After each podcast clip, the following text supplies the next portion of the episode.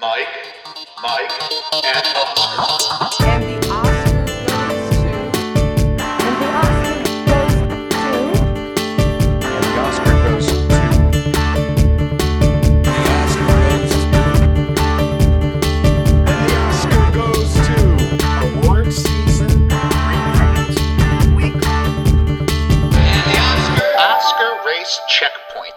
Back. Welcome once again to another episode of Mike, Mike, and Oscar. It is your Oscars midweek show. It is our annual Oscars gambling preview and prediction show. And it would not be a gambling preview nor a prediction show if we did not have our third co host. I am your co host, Mike One. This is co host also Mike to introduce the man of the hour. Yes, he is David Long, the Duke of Bettingham himself.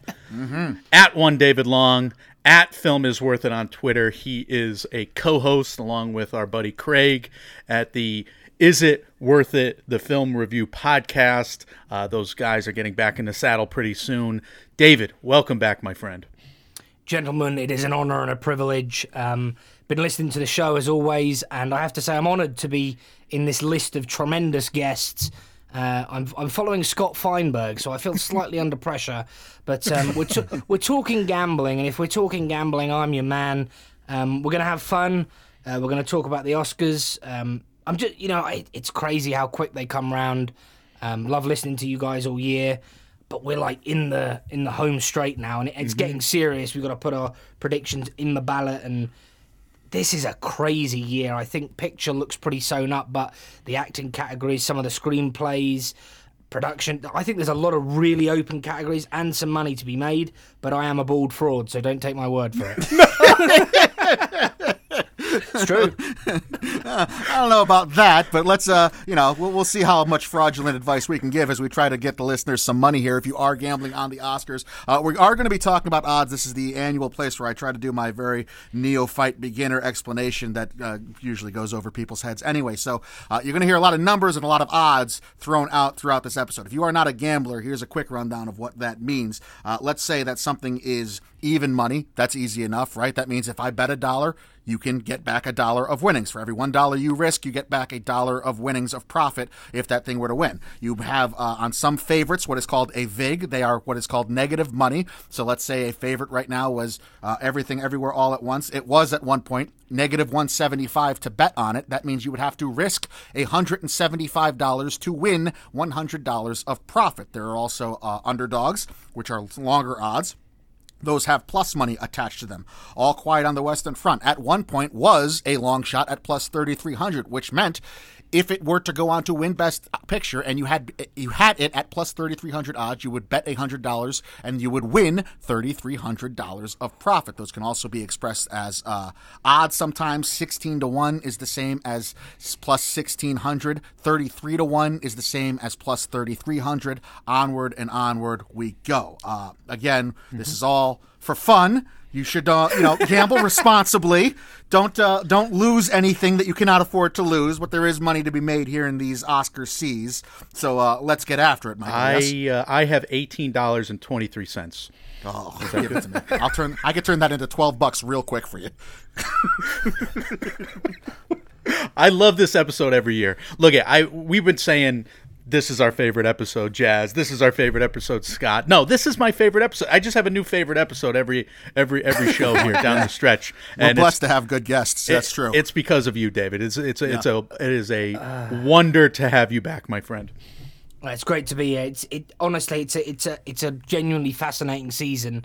And I think there's some big price winners lingering in there, um, and the undercard's going to be really important because I think that's like it often does is really going to dictate where the evening's going.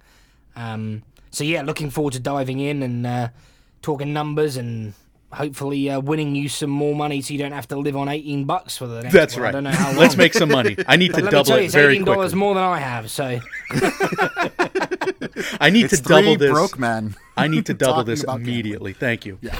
There we go. All right. Let's all 23 categories. We will be giving our official predictions and picks along the way here. Let's start running down the odds of best picture, Michael. Okay, Everything Everywhere All at Once is a minus 700 favorite. That's 1 to 7 in terms of fractional odds there. The challenger is All Quiet on the Western Front. It is. Uh, it has drifted. It's ten to one. In some books, twelve to one.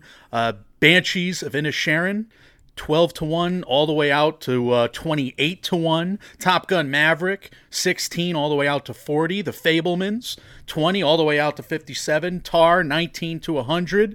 Elvis 33 to 200. You can get 200 to 1 odds on Elvis. Avatar, they'll ta happily take your money 100 to 475. Women Talking 80 to 479. And in Triangle of Sadness 80 to 959 to 1. They will take your money in Vegas. I think they, if you bet on Triangle of Sadness at the counter, you have to take out extra money and literally light it on fire in front of them to make it beneficial.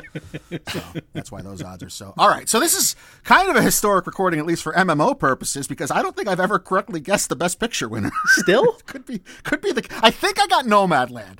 I think I got that mm, just because of the weird COVID gotten, year. You had to. Right. have.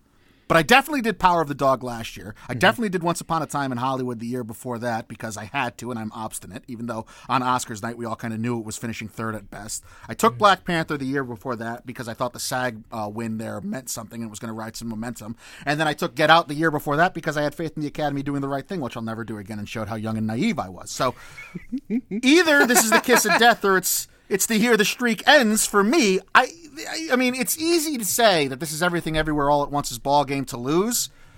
And if it doesn't win, and I think like Mike said, the only contender is all quiet, that would be as big an upset as we've seen like since when? Since Moonlight? Mike? It's since Moonlight over La La Land, Crash over Brokeback was another back when we were in college, Mike. Braveheart over Apollo 13 is the stat that most people reference with the SAG and uh, and the BAFTA there.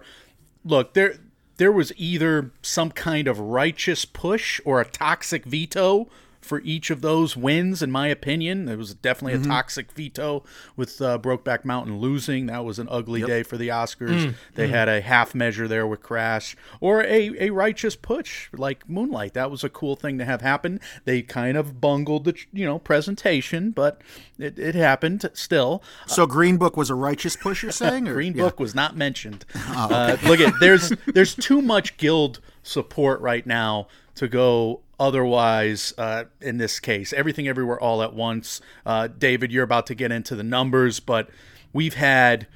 I mean, just every guild just about showing up for it. Uh, MUAS, SDSA, and ADG, DGA, BAFTA, PGA, four times SAG, CDG. All the guilds are showing up for everything everywhere. PGA was a big one for me because that showed the old old white guys on a preferential ballot would also go for it. Obviously, Critics' Choice kind of started it all. Indie Spirits kind of finished it all. But everything everywhere has also been the huge favorite amongst the press organizations as well. WGA you know, uh, tacking it on a recent victory that uh, could be a, a, another boost. So, look at we've we've seen movies get showered when they are the sentimental favorite, and especially showered late. Parasite, Parasite after it picked up the SAG, 14 press awards plus multiple guilds. I mean, I can list them again. It's alphabet soup plus a couple of BAFTAs. Coda was picking up strays in a good way with with wins down the stretch there. We have comparables for everything everywhere with the momentum. I have to pick it, and it and it's it, it, it's it feels like a winner, like these last few winners, David. Yeah, I mean, it, I, firstly, it's it's a great time to be an Oscars fan, you know, and particularly someone who likes to bet on the Oscars. I follow the markets all year, and you can see like people now are getting their money down, and and you can see the books changing on a daily basis. I mean, essentially, the market is dictated by two things: the money that people place on it, and the precursors as well. So when someone wins a precursor, that you'll see their odds come in. Uh, if they unexpectedly lose, you'll see them go out, and it's just been fascinating to see these books change. Um, but real talk now, um, this is, and this is quite a, a really quite an interesting fact. According to the betting books, the most certain Best Picture winner of the last ten years, and it's as simple as that. Um, and I've, I've, I've got the numbers here going back all the way to 2013. Uh, these are the Best Picture winners and the price they were uh, just before they won. So on, on Oscars Sunday, Argo was minus 833. Uh, 12 Years a Slave minus 500. Birdman minus 225. Spotlight plus 350, Moonlight plus 300, The Shape of Water plus 167, Green Book plus 210, Parasite plus 173, Nomadland minus 550, and Coda uh, minus 125. Just want to give a shout out to Lights Camera What's the Action, who were on Twitter, who tweeted me those odds, so I appreciate that, guys. Um, it gets a little complicated when you look at the numbers in the sense that only 50% of the favourites have won in the last 10 years. You know, 2016 to 2020, you have five favourites beaten. The underdog wins. Spotlight, Moonlight, The Shape of Water, Green Book, and Parasite were all the underdog. Also, bear in mind, Coda was a late breaker. It was a real late breaker, 33 to 1 into minus 125. So the early favourites that they you know they can get beat as well. So favourites are not bomb proof. Don't believe that myth that oh I back the favourite because the favourite always wins. Not true. Um, but you know you look at the the biggest upset in that list. That was Moonlight was the biggest price at plus four thirty, essentially four to one. All quiet on the Western Front, sitting in second is twelve to one. So these numbers, like this, would be.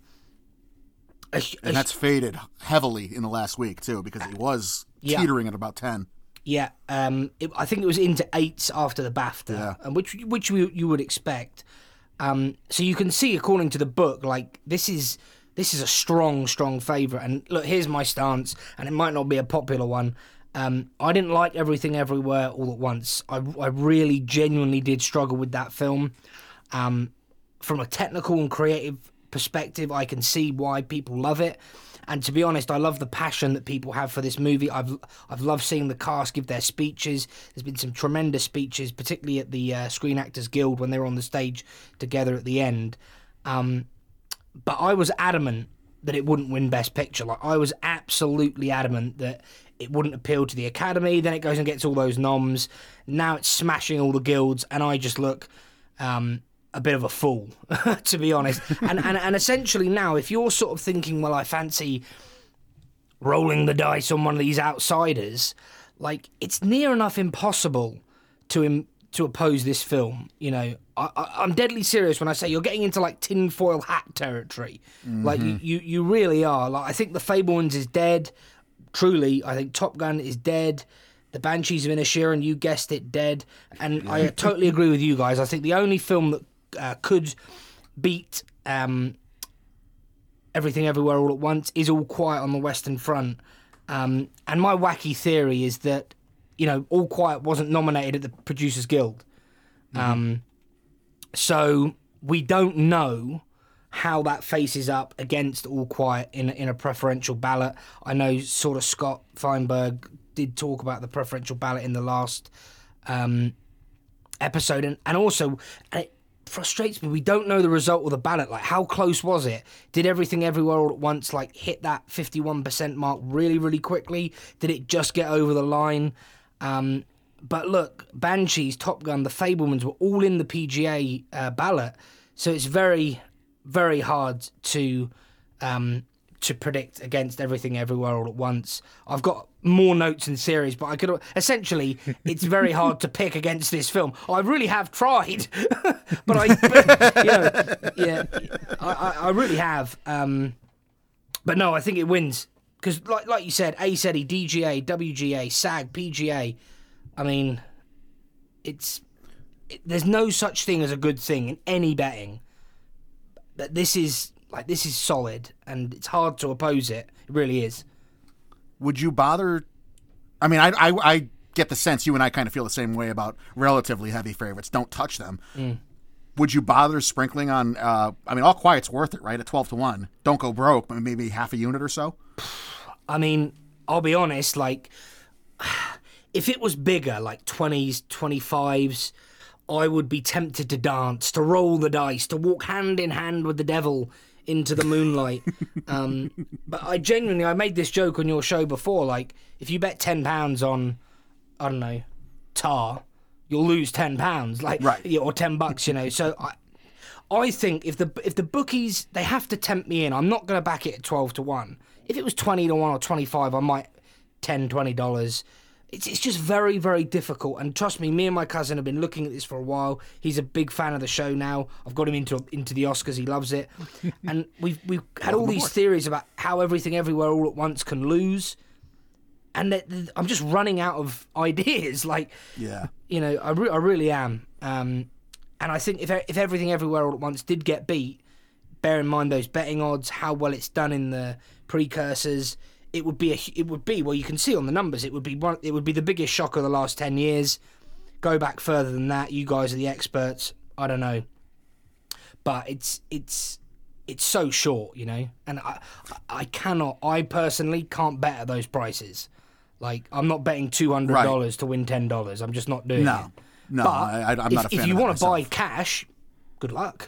you know, because that's they tend to not give that is. stuff away. Yeah, they tend to not you give that stuff away. There's like this, like in this conversation, Mike. There's like this feeling of resignation.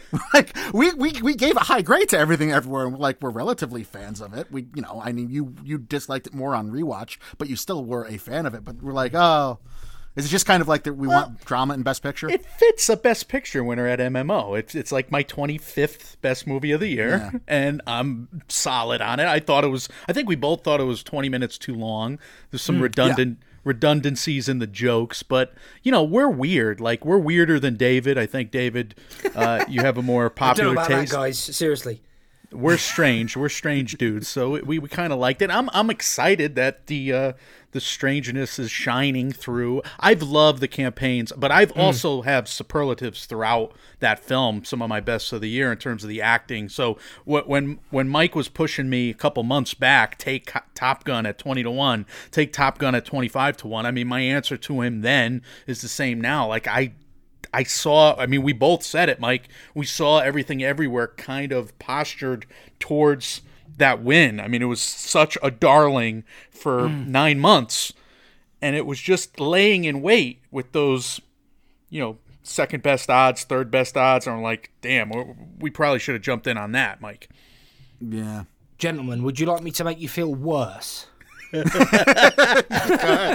I um I keep a record of the books. When the the markets opened, and we're talking probably July, August time last year. This was twenty five to one, by the way. Oh, damn it. Man. Everything, everywhere, all at once. So, It quickly became like four to one, though. And Mike and I oh, were no, like, oh yeah, like because. And the, do, do you know what? And shout out to my buddy Craig here. And I, I, I actually feel a bit ill saying this. He he texted me. I think I told you last time, saying I've just seen uh, everything everywhere all at once. I think it will win Best Picture. And we have a bit of banter with Craig. Like he's he reviews the films, but I'm the Oscars man. And I was like, Craig, whatever you've been smoking, stop.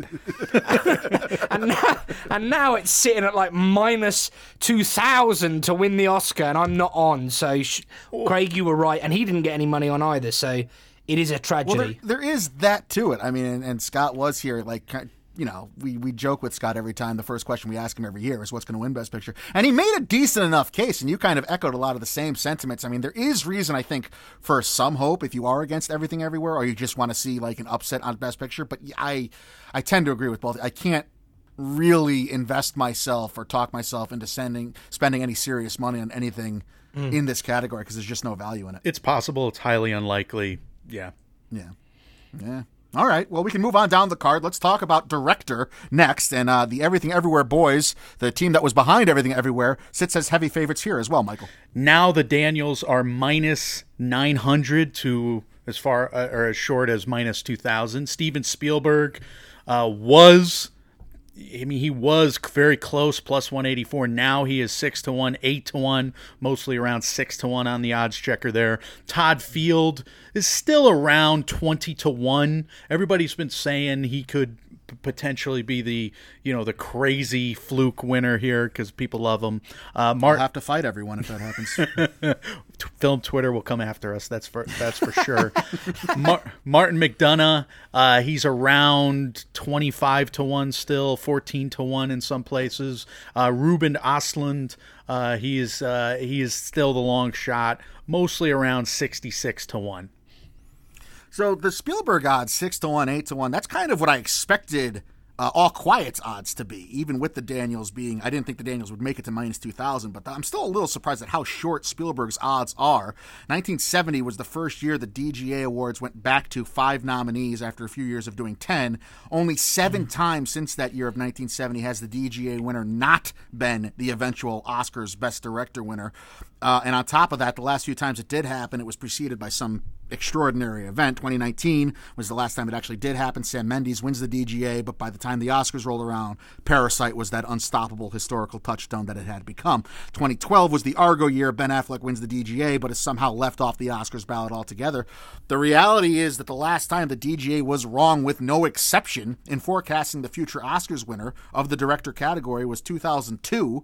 The DGA went for Rob Marshall, uh, who did his work in Chicago. The Academy ex- decided to elect Roman Polanski. I'm trying here. Again, you're up against a heavy favorite. Here's an idea of why this may be troublesome to fans of the Daniels in this year's category. In 2002, Rob Marshall was a new, fresh film director, rocketing to success with a genre film which went into Oscar Sunday as the Best Picture favorite and ended up taking home six golden trophies on its 13 nominations, including Picture and Supporting Actress. He lost to a Hollywood pillar who, despite his personal issues, had always remained beloved within the Academy and had not yet won Best Director himself, despite his first nomination in that category dating back four decades prior in the 60s. Spielberg himself isn't winless now like Polanski was in Best Director history, but he hasn't won in quite some time, Schindler's List being the last time, and he did have his first nomination back about four decades ago, back in 1978. A lot of what you could have said about Polanski for the pianist going up against Chicago, you could repeat and say about Spielberg for the Fabelmans here taking on everything everywhere. You're reaching at that point if you want to back Spielberg. Uh, I mean, you're, you're reaching into like Oscar's puzzle theory. If you want to think that someone's going to spread the love that much, you're reaching and talking yourself into everything everywhere, not winning, you know, four or five of the big six categories that it might be on track to do right now. But if you don't think everything everywhere is going to sweep in that kind of way, maybe this category is the rat you're smelling for me, I I can't get there. I that's the best case I can make, and yet I'm still going to pick the Daniels. And in kind of like an inverse way of thinking, if this was anyone other than Spielberg, like if this was say Edward Berger was in this category for All Quiet, I think I would pick the upset. But I- think everyone's kind of made their peace with Spielberg not winning this Oscar this year. Well, I suppose there's still a possibility that the Daniels could be given credit in the original screenplay category. We've talked about that mm-hmm. shaking out in the past, where Jane Campion and Chloe Zhao ultimately kept their sweep going in director, but did not win the screenplay. Perhaps that would go in the opposite direction for the Daniels, but when Spielberg did not win the DGA, and he's been nominated 13 times in the past at DGA, winning three times, including a Lifetime Achievement Award. Just have it at his house. This Not have is it anywhere else. his group of friends. I mean, the DGA is Spielberg's bunch of buddies, and and look, hmm. the BAFTA snub is even more alarming, and that was a huge indicator that I ignored for a couple weeks out of like belligerence for some reason because I was behind Steven Spielberg still probably winning Best Director for a while. We went on some shows, Mike, and I'm like, I don't know, Papa Steve.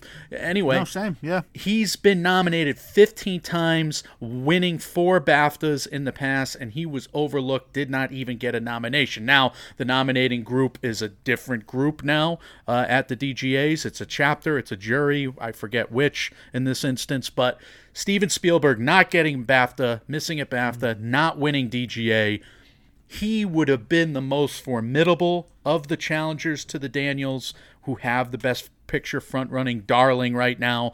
But instead, we're stuck with a couple of, you know, challengers I think are on the same level, and they're going to vote split, unfortunately, with Todd Field, with Martin McDonagh, with Steven Spielberg. They're going to vote split, and it's not going to be enough to overcome the love for the Daniels. I think there's even love for Ostlund in the sense that people loved Triangle of Sadness overseas. The fact that it got screenplay director picture credit was was a surprise to me on the day. I didn't think it had that amount of support. So Ostlund is beloved, and it, and it shows in the nomination once again. But yeah, it's hard to pick against the Daniels, David.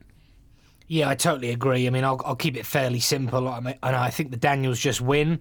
Um, t- t- I mean, just to make a quick point as to why the Spielberg line is still relatively short. I think best price eight to one, but as short as six to one.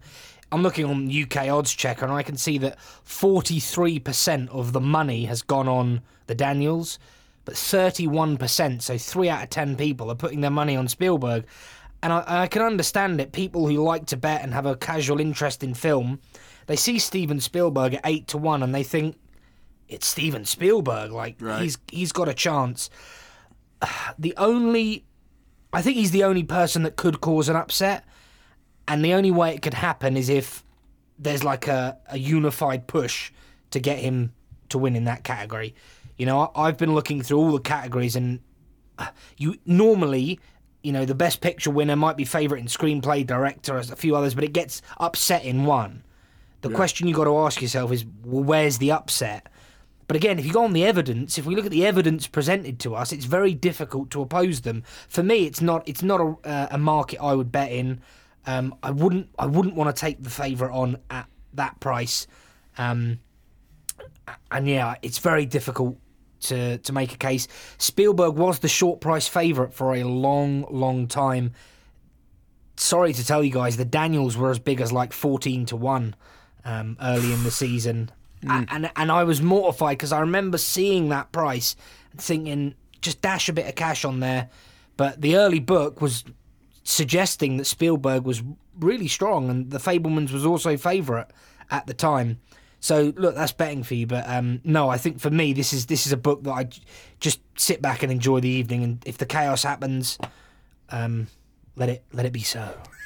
yeah, I mean, the, the only the only uh, uh, precursor that's gone for Spielberg so far is Golden Globes, and even back then we thought Spielberg was kind of we probably could have gotten decent odds on the Daniels after the Golden Globes. Oh yeah, yeah, That hurts yeah. to hear. Yeah. All right. Well, that was dumb of us, Mike. We've been uh, we've been dumb before. We'll be dumb again. Let's move into Best Actor, where Brendan Fraser is still the favorite. He's at minus 140, uh, minus 162. The best UK price you can find there, eight to 13. Uh, Austin Butler is the number one challenger, plus 138, with a range of plus 110 to plus 154. Best price. We have uh, Colin Farrell. He was plus 300 ish. Now he's 16 to 1. He has drifted, and that mm. makes sense after he did not win at BAFTA. And then you got mm. a couple of long shots with Paul Mescal from Aftersun at 50 to 1, and Bill Nighy of Living at 80 to 1, Michael. Yeah, those two are probably just happy to be here. It would seem as as those mm. odds are mm. indicating. So, like you said, Mike, this was that three-headed Cerberus all year long, until BAFTA and SAG did to Colin Farrell's chances what the Made Men did to Tommy at the ceremony in Goodfellas. now we're left with uh, Austin and Brendan. We got to figure out who's Ray Liotta and who's Robert De Niro, right? So, let's play a game of which precursor do you think matters most. So, Butler has his mm. Globe and his BAFTA arguably the BAFTA win, the most impressive win of any win this year thus far, uh, as he won that award on another actor who was a frontrunner in his own category's home turf, quote unquote, with uh, Colin Farrell there, expected to win the BAFTA by a lot of experts. Or you have Fraser, who's clutching his Critics' Choice and the pantsless SAG statue that he wants to go find pants for. I went back and looked through the years where the frontrunners were tied with precursor, major precursor wins, or at least close to tied, into Oscar Sunday with the same number of wins apiece in any acting category back to 2010. And you'll be happy to know it provides no insight whatsoever. The only. the only potential connective tissue I have is that we've had seven such instances of this. The BAFTA winner has won the Oscar four of those seven times, and it would have been five of seven if BAFTA had voted for Alicia Vikander in 2016 over perennial BAFTA darling Kate Winslet for her role in Steve Jobs. I don't know if that means go with the BAFTA winner and expect happiness. I don't think you there's like an angle. At least I haven't come up with. I'm curious to hear Dave and you, Mike, if there's an angle in which you can like find hard evidence that points you in one direction. I'm going with Butler. That might change by the end of this recording. Hard evidence, you say? Look it. Ultimately, I'm just going with my gut on this one. Austin Butler and Elvis is poised for a solid outing at the Oscars, I think, based on the how the guilds and how the film has performed with the Hollywood guilds. And if you're giving Elvis other awards on the card, this is an Austin Butler vehicle if there has, ever was one. Of course, it's a mm-hmm. Catherine Catherine Martin vehicle, but Austin Butler I don't understand how you can have a ballot with two Elvis wins on it and then not give your best lead actor to, to Austin Butler. So to get to some kind of rationale, here's where I'm at. Yes, Elvis is in play for more awards than The Whale, eight nominees to three. Yes, that noms tally doesn't always matter. However, I think here it could, because even if Fraser gets an edge with the acting branch, branch like it was evident by the SAG win, the Oscars acting branch is only I forget the number, but it's between 1100 and 1300 members. I read it somewhere. I believe it was Scott's writing, but it's it's it's like a a, a ninth or tenth of the uh, Oscars Academy number. So that means there's another 9,000 people that are going to be looking at Elvis from another branch than the acting branch and probably perhaps voting for Austin Butler, I, I would say. And I think because Elvis is popular with the crafts more so than, than the whale in this instance. So you have a transformational character. You have an undeniable great performance by a youngster. And that's the type of youngster performance that typically does win when it's just so good. I mean, he transformed not into one decade's worth of Elvis, he transformed into three decades worth of Elvis in this movie, maybe two. Well, he's I think he played 19. No, it's 3. It's mm. 3, gosh darn it.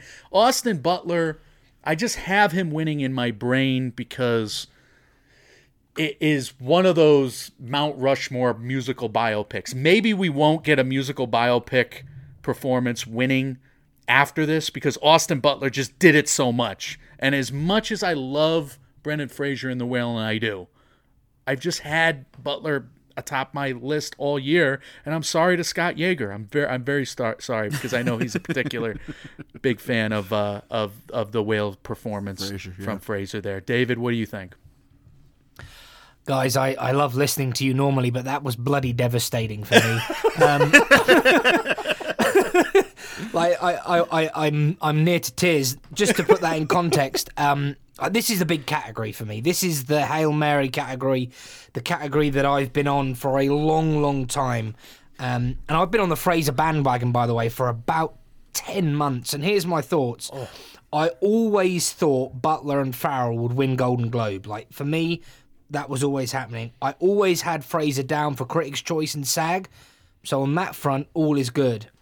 But the but but but honestly, the Butler win at BAFTA was absolutely devastating for me. Like it really, really was.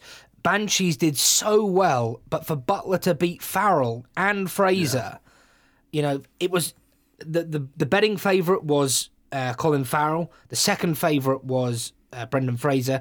Austin Butler was five to one. Uh, with the bookmakers to win the BAFTA. So, I mean, that was just goddamn devastating because anyone else wins, it's good for me. Um, look, the money's been down for a long time, so it won't feel like a loss. But I can see the winnings there. What I'm going to be paid, I just want that goddamn money. Um, but look, I'm worried. I am seriously worried, and I tell you why. Elvis has a Best Picture nomination. It's probably winning costume and hair and makeup. I think it's got a great chance in cinematography. Also, this Fraser comeback narrative, I just want to touch on that briefly. Um, I just don't think you can run with that anymore because the comeback has happened. Like, like he's achieved that. You know, this would be like the icing on the cake. You know, if his agent and him were sat down and someone said to him, you know, Brendan, you're going to have a Critics' Choice Award the critics love you. I mean, the critics can be harsh. He'd be mm-hmm. delighted. You're also going to have a Screen Actors Guild, so his his the acting community is going to award you. You're going to have an Oscar nom and a BAFTA nom. Everyone involved with the whale and Brendan Fraser would have bit that person's hand off and taken that. so you know, it's Good point. and and and and also I hate to bring it up, but um, you know Chadwick Boseman and may he rest in peace. You look at the narrative for Chadwick Boseman to win the Oscar. Hell, they even moved the goddamn award to last, and he lost. So the idea, and I do believe this is Fraser's only chance of an Oscar. I'm absolutely adamant of that. But is but is this relevant? Do you know what I mean? Um, Butler's young, he's talented, he's he's, he he has been chiseled by Christ himself. That man is unfairly attractive. Let me tell you, it's not fair for normal bald blokes like me. Um, and he's conducted himself so well. I watched the Screen Actors Guild, and he's there helping people up. He's a gentleman. Some of the Yeah. interviews you hear about his past, um, and also, you know, p- I think he'll have another shot at an Oscar. But the time is now. He's on the ballot. Look, I'm sticking with Fraser. Um, I'm deeply hopeful. Um, but Butler is the value bet, and I've got the markets in front of me now. They haven't changed much from what you've quoted, but I can see that Fraser's slightly on the drift. Most of the money is for Austin Butler. Um, we've got, good lord, 46% for Fraser, 41% for Butler. It's devastatingly close. Wow. But as we get down the card, you'll realise why I think um, Butler will probably win. But for everyone who is listening, if Fraser wins, please picture me leaping for joy, counting my winnings. I ten goddamn months, and it happens, and, and it's literally, and the Oscar goes to Austin Butler. I've lost everything. You're going to be in It's a barrel. It's it's like That quick. It's it's it's it's ten. Um, no other betting is like this. A ten month wait for a two second announcement. Mm-hmm. It is extraordinary. Um, oh come on, Brendan, but I think Butler probably wins, which is If Fraser does win, though, you should take a picture of yourself, Scrooge McDucking, into the, just the winnings. You know, yeah, just diving into a pile Oh, of I. I'm, I'm, I might record it, but if he when he gets beat, it will just be mortifying. You will see my soul leave my body. Um, there will just be a shell of a man left. And and I was just briefly, lastly, um, I was hoping to jump on here and and you guys give me a bit of a boost, but um, that hasn't happened. I'm sorry, man. But look, I, I look. This is the thing about betting. Like you can, and I think this is a, a thing for. You know, I see a lot of people on film Twitter make outrageous statements. This is a slam dunk. This is a lock. This is going to win. I say to these people, get your wallet out. Like, I, I'm willing to put my money where my mouth is. I'm willing to go down with the ship. I've believed Brendan Fraser would win the Oscar since the books opened 11 months ago. I'm sticking with my man Brendan. Um, and yeah, but you know, that's the game, guys. well, we will be thinking of you when that category comes up, Dave. I uh, I want to tread lightly for your mental state right now. Maybe it's Yeah. best to move on to something that should also be close. It's, it's another two-person race, it would seem. Lead actress, Michael. Okay, so Cate Blanchett is even money ranging to as short as minus 162. Uh, Michelle Yeoh is the number one challenger, and she is got quite the range that is very similar. Plus 138 to minus 137 so she is a favorite in some books i'm gathering.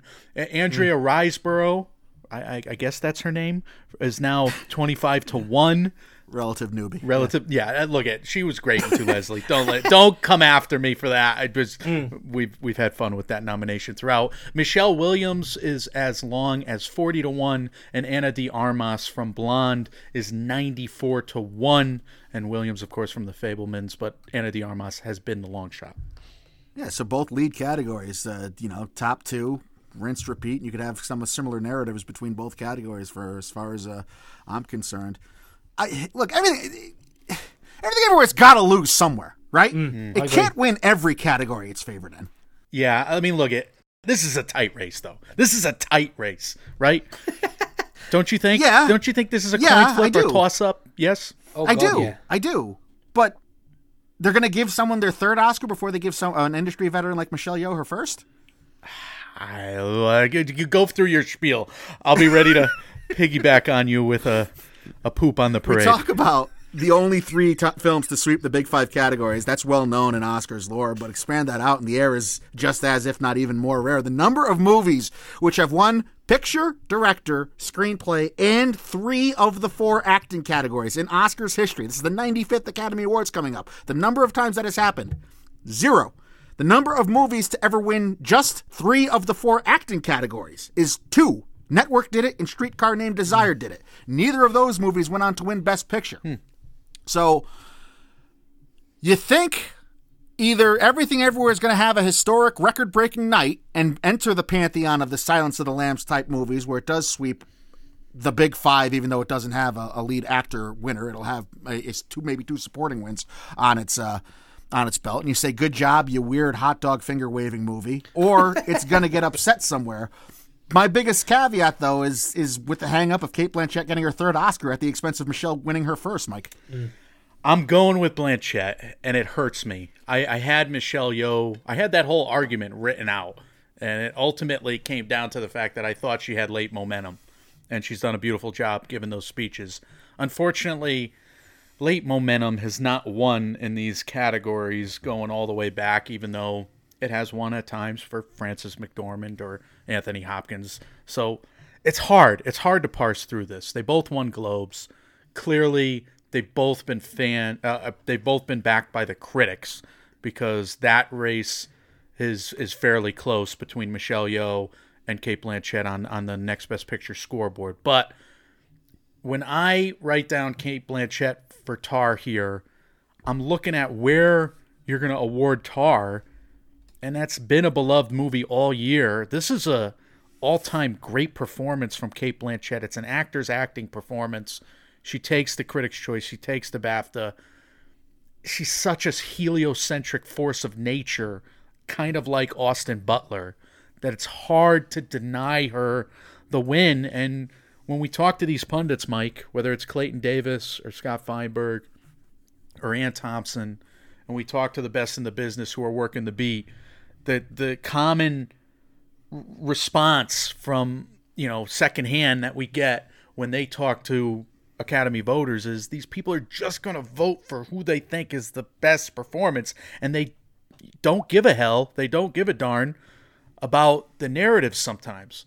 When it's when it's a close race like this, I've had Cate Blanchett as my number one all year. I think a lot of people have, and and I don't begrudge if you have Michelle Yeoh as your number one. So maybe this is my bias coming through. Michelle Yeoh at the Mike Mike and Oscars was nominated in the same category of heliocentric performances as Fraser, Butler, and Blanchett. So I think she's on the level. I just do give an edge to to Cate in this instance, and God strike me down when this goes wrong. but I'm picking Cate Blanchett. It's, it's a tough call. Yeah, I mean, look, this is this is a bloody nightmare to be honest. Um, I'm not even gonna lie. I don't have any cash on this uh, category. Um, it's coin toss, and I, I am deadly serious with that. Like, you you can make a compelling, factual case and a good narrative for both. So, I mean, but for me, it's like Blanchett is a seven-time nominee and a two-time winner. Um, and and and, like she's getting to the point now where she's I mean she's always been a seriously tremendous actor but she's getting to that like elite status now. I mean this performance was astounding. Her fa- my favorite performance of hers before this was The Aviator. It's also my favorite DiCaprio performance by the way. Um but she's tremendous. But it's that narrative again you know Michelle Yeoh is she going to be nominated for an Oscar again? I, probably not is my answer. Like I would bet my house and home that Blanchett will be nominated for an Oscar again. Um, so it is a it is a bit of a coin toss, and I just wanted to say briefly, um, I loved the Clayton Davis interview, um, and I think the books confirm, by the way, that Riseborough was probably not number five. Like she was probably a solid three. Um, and and, and the, the mad thing is, I suspect Ana De Armas for Blonde uh, probably got in over Viola Davis and Danielle Deadwyler, which is well, you make your own mind up with that. Um, but you know, Riseborough is a great example of, of what Clayton was talking about on your show: campaign over content. Although the content is tremendous, and the power of marketing. Like, I don't know, I'm not an expert as, as much as you guys, but that's an unprecedented nom. She's a fly in the ointment, you know. Like, I, I'm just devastated. I'm, I'm proper scared about this. Like, um, but she her, her her book is like drifting hard. What did we have her down at? Plus 2500, 25 to one. Yeah, I think so. Yeah, she's already like 28 33, so I don't know what's going on there. Um, there's a qu- quite a bit of money for Michelle Yeoh. I think Michelle Yeoh will win. Um, and if I had to bet, I would bet Michelle Yeoh. But that's just the the momentum from the Screen Actors Guild, even though she was dressed as a scarecrow. Um, and which is true, you were right. She was just wearing a load of hay. Um, There's a lot of hay. t- There's a lot of hay on that dress. Michelle Yeoh would be my pick. Um, both of them, by the way, when the books opened, were five to one. So like this was I'm surprised Blanchett was that long. yeah, but I remember Blanchett and, and Michelle Yeoh were both five to one. So it's fascinating that early in the race, like people had an idea of, of where it was going to end up.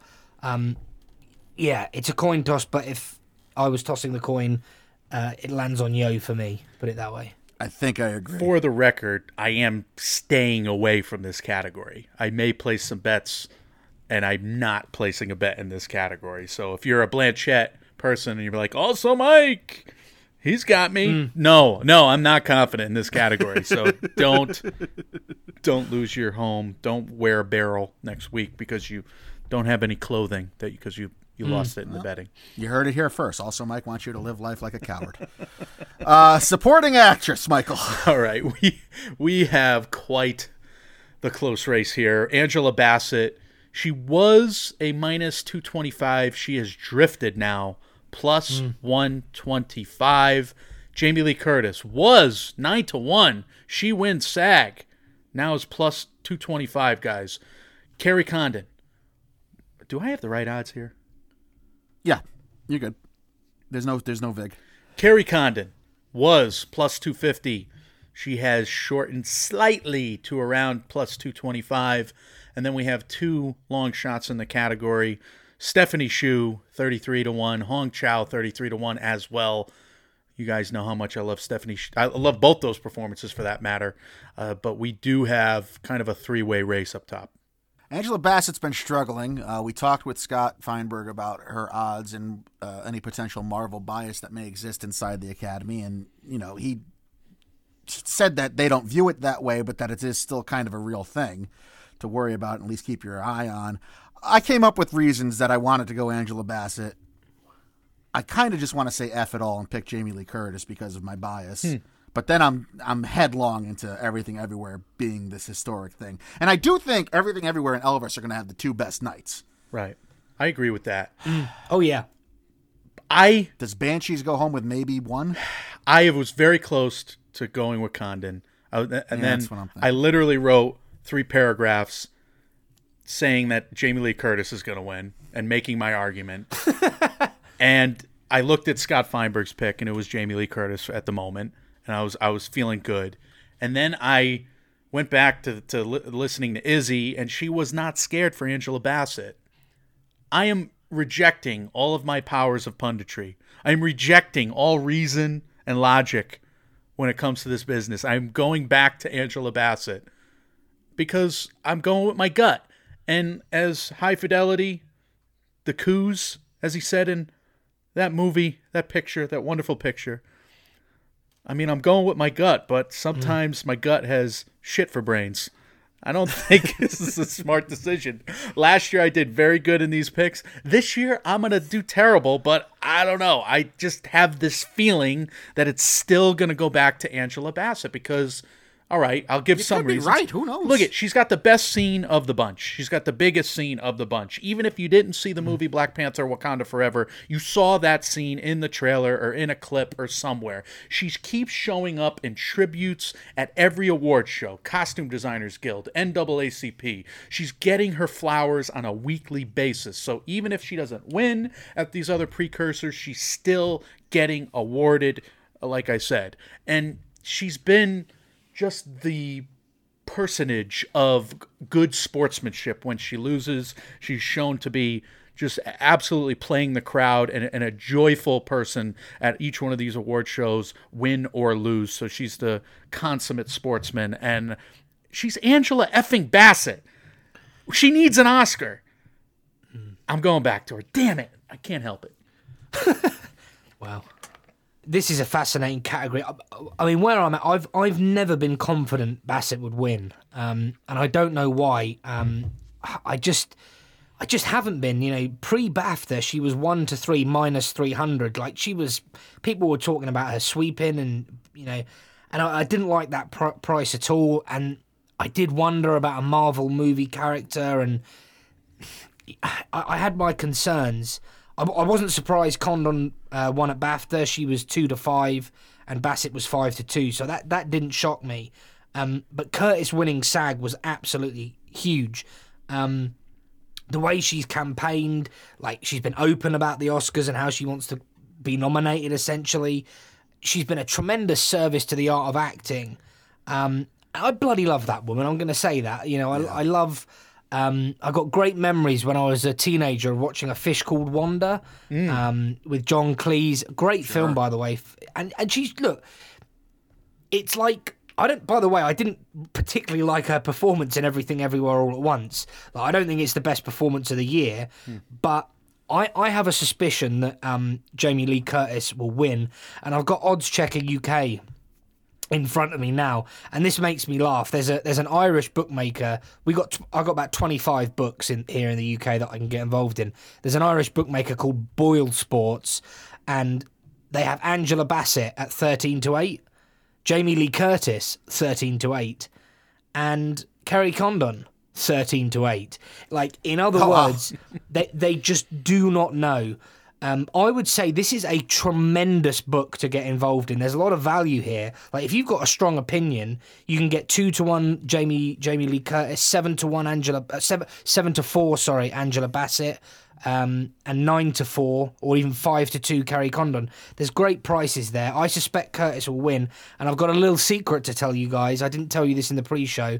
Um, I haven't got a huge amount on, but I am sitting on a bet of 14 to 1 for Jamie Lee Curtis to win the Oscar. Wow, good for you. And I'll tell you what happened is when she won the SAG, I had my I went straight on one of my online bookies. They hadn't updated the market. So I took the 14 to 1. And look, I didn't go mad um, because she may not win. But look, if you can get 14 to 1 on what turns out to be a 2 to 1 shot, like you, ta- Oh, yeah. you take it.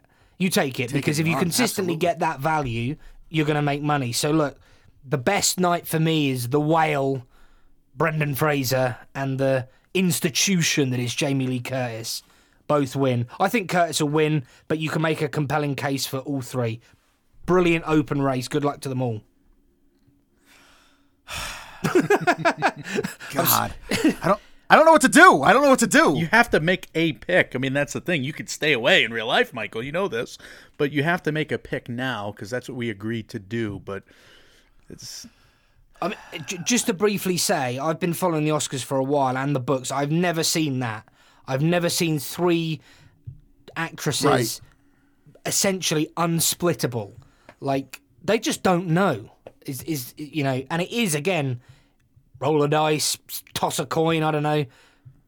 See a mystic. There's there's been nobody in more places in the last few weeks than Jamie Lee Curtis. Yeah. She's been and she's had sound bites on every social media. She's done every outlet. She's all right, yeah. yeah, I mean, I'm gonna. If she does win her first Oscar and I don't pick her, I will feel worse than any other outcome that I do pick. Oh, you got to pick so her. I have to pick her. Um, yeah. J- just I know it's not the best example, but if I was an Oscar voter, I did not like that movie. Bear in mind, I would vote for Jamie Lee Curtis. That that's the sense that I get that her speech at the Screen Actors Guild, and it's Jamie Lee bloody Curtis. And I know you can make the same case for Angela Bassett, and I'm I'm not against her, but that's my bias. I, and that will be very much in people's minds. I think that SAG win. Um, but look, I hope you're right. good luck to good luck good luck i mean i don't know I can't believe I'm the wild card on this episode. I'm usually I'm usually the most conservative.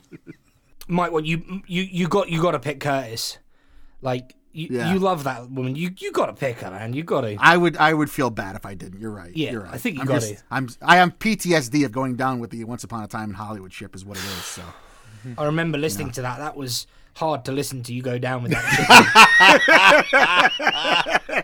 but let me tell you i was with you brother and I and I love that because I'm the the support. same. Just fuck it, man. I'm doing my thing. fuck the Academy. I'm sticking with with Once Upon a Time, which was a good film, by the way. Ah, love that movie. All right, we can hopefully pick up the pace a little bit. Uh, we'll start with one of the one of the big big uh, favorites, if not the biggest on the card. I don't think it is the biggest favorite, but it's it's in the top three. I think supporting actor Michael. Ke Huy Quan is minus two thousand, and he is he is as short as minus 10,000 or 1 to 100 as David notes here. Brendan Gleeson is 10 to, it was 10 to 1 now he's 20 to 1 barry keoghan both of the banshees of inisherin also 20 to 1 brian tyree henry of causeway he is 50 to 1 as well as judd hirsch of the fabelmans Quan. it's it's Right. Quan. He should have swept. I mean, I am Quan, Curtis, Blanchett, Butler. I could see Condon still winning. I could see Jamie Lee Curtis, of course. I could see J- Michelle Yeoh, of course. I could see Brendan Fraser, of course. This could be a foursome that goes in any which direction. It really can. I mean, we're not confident about these picks.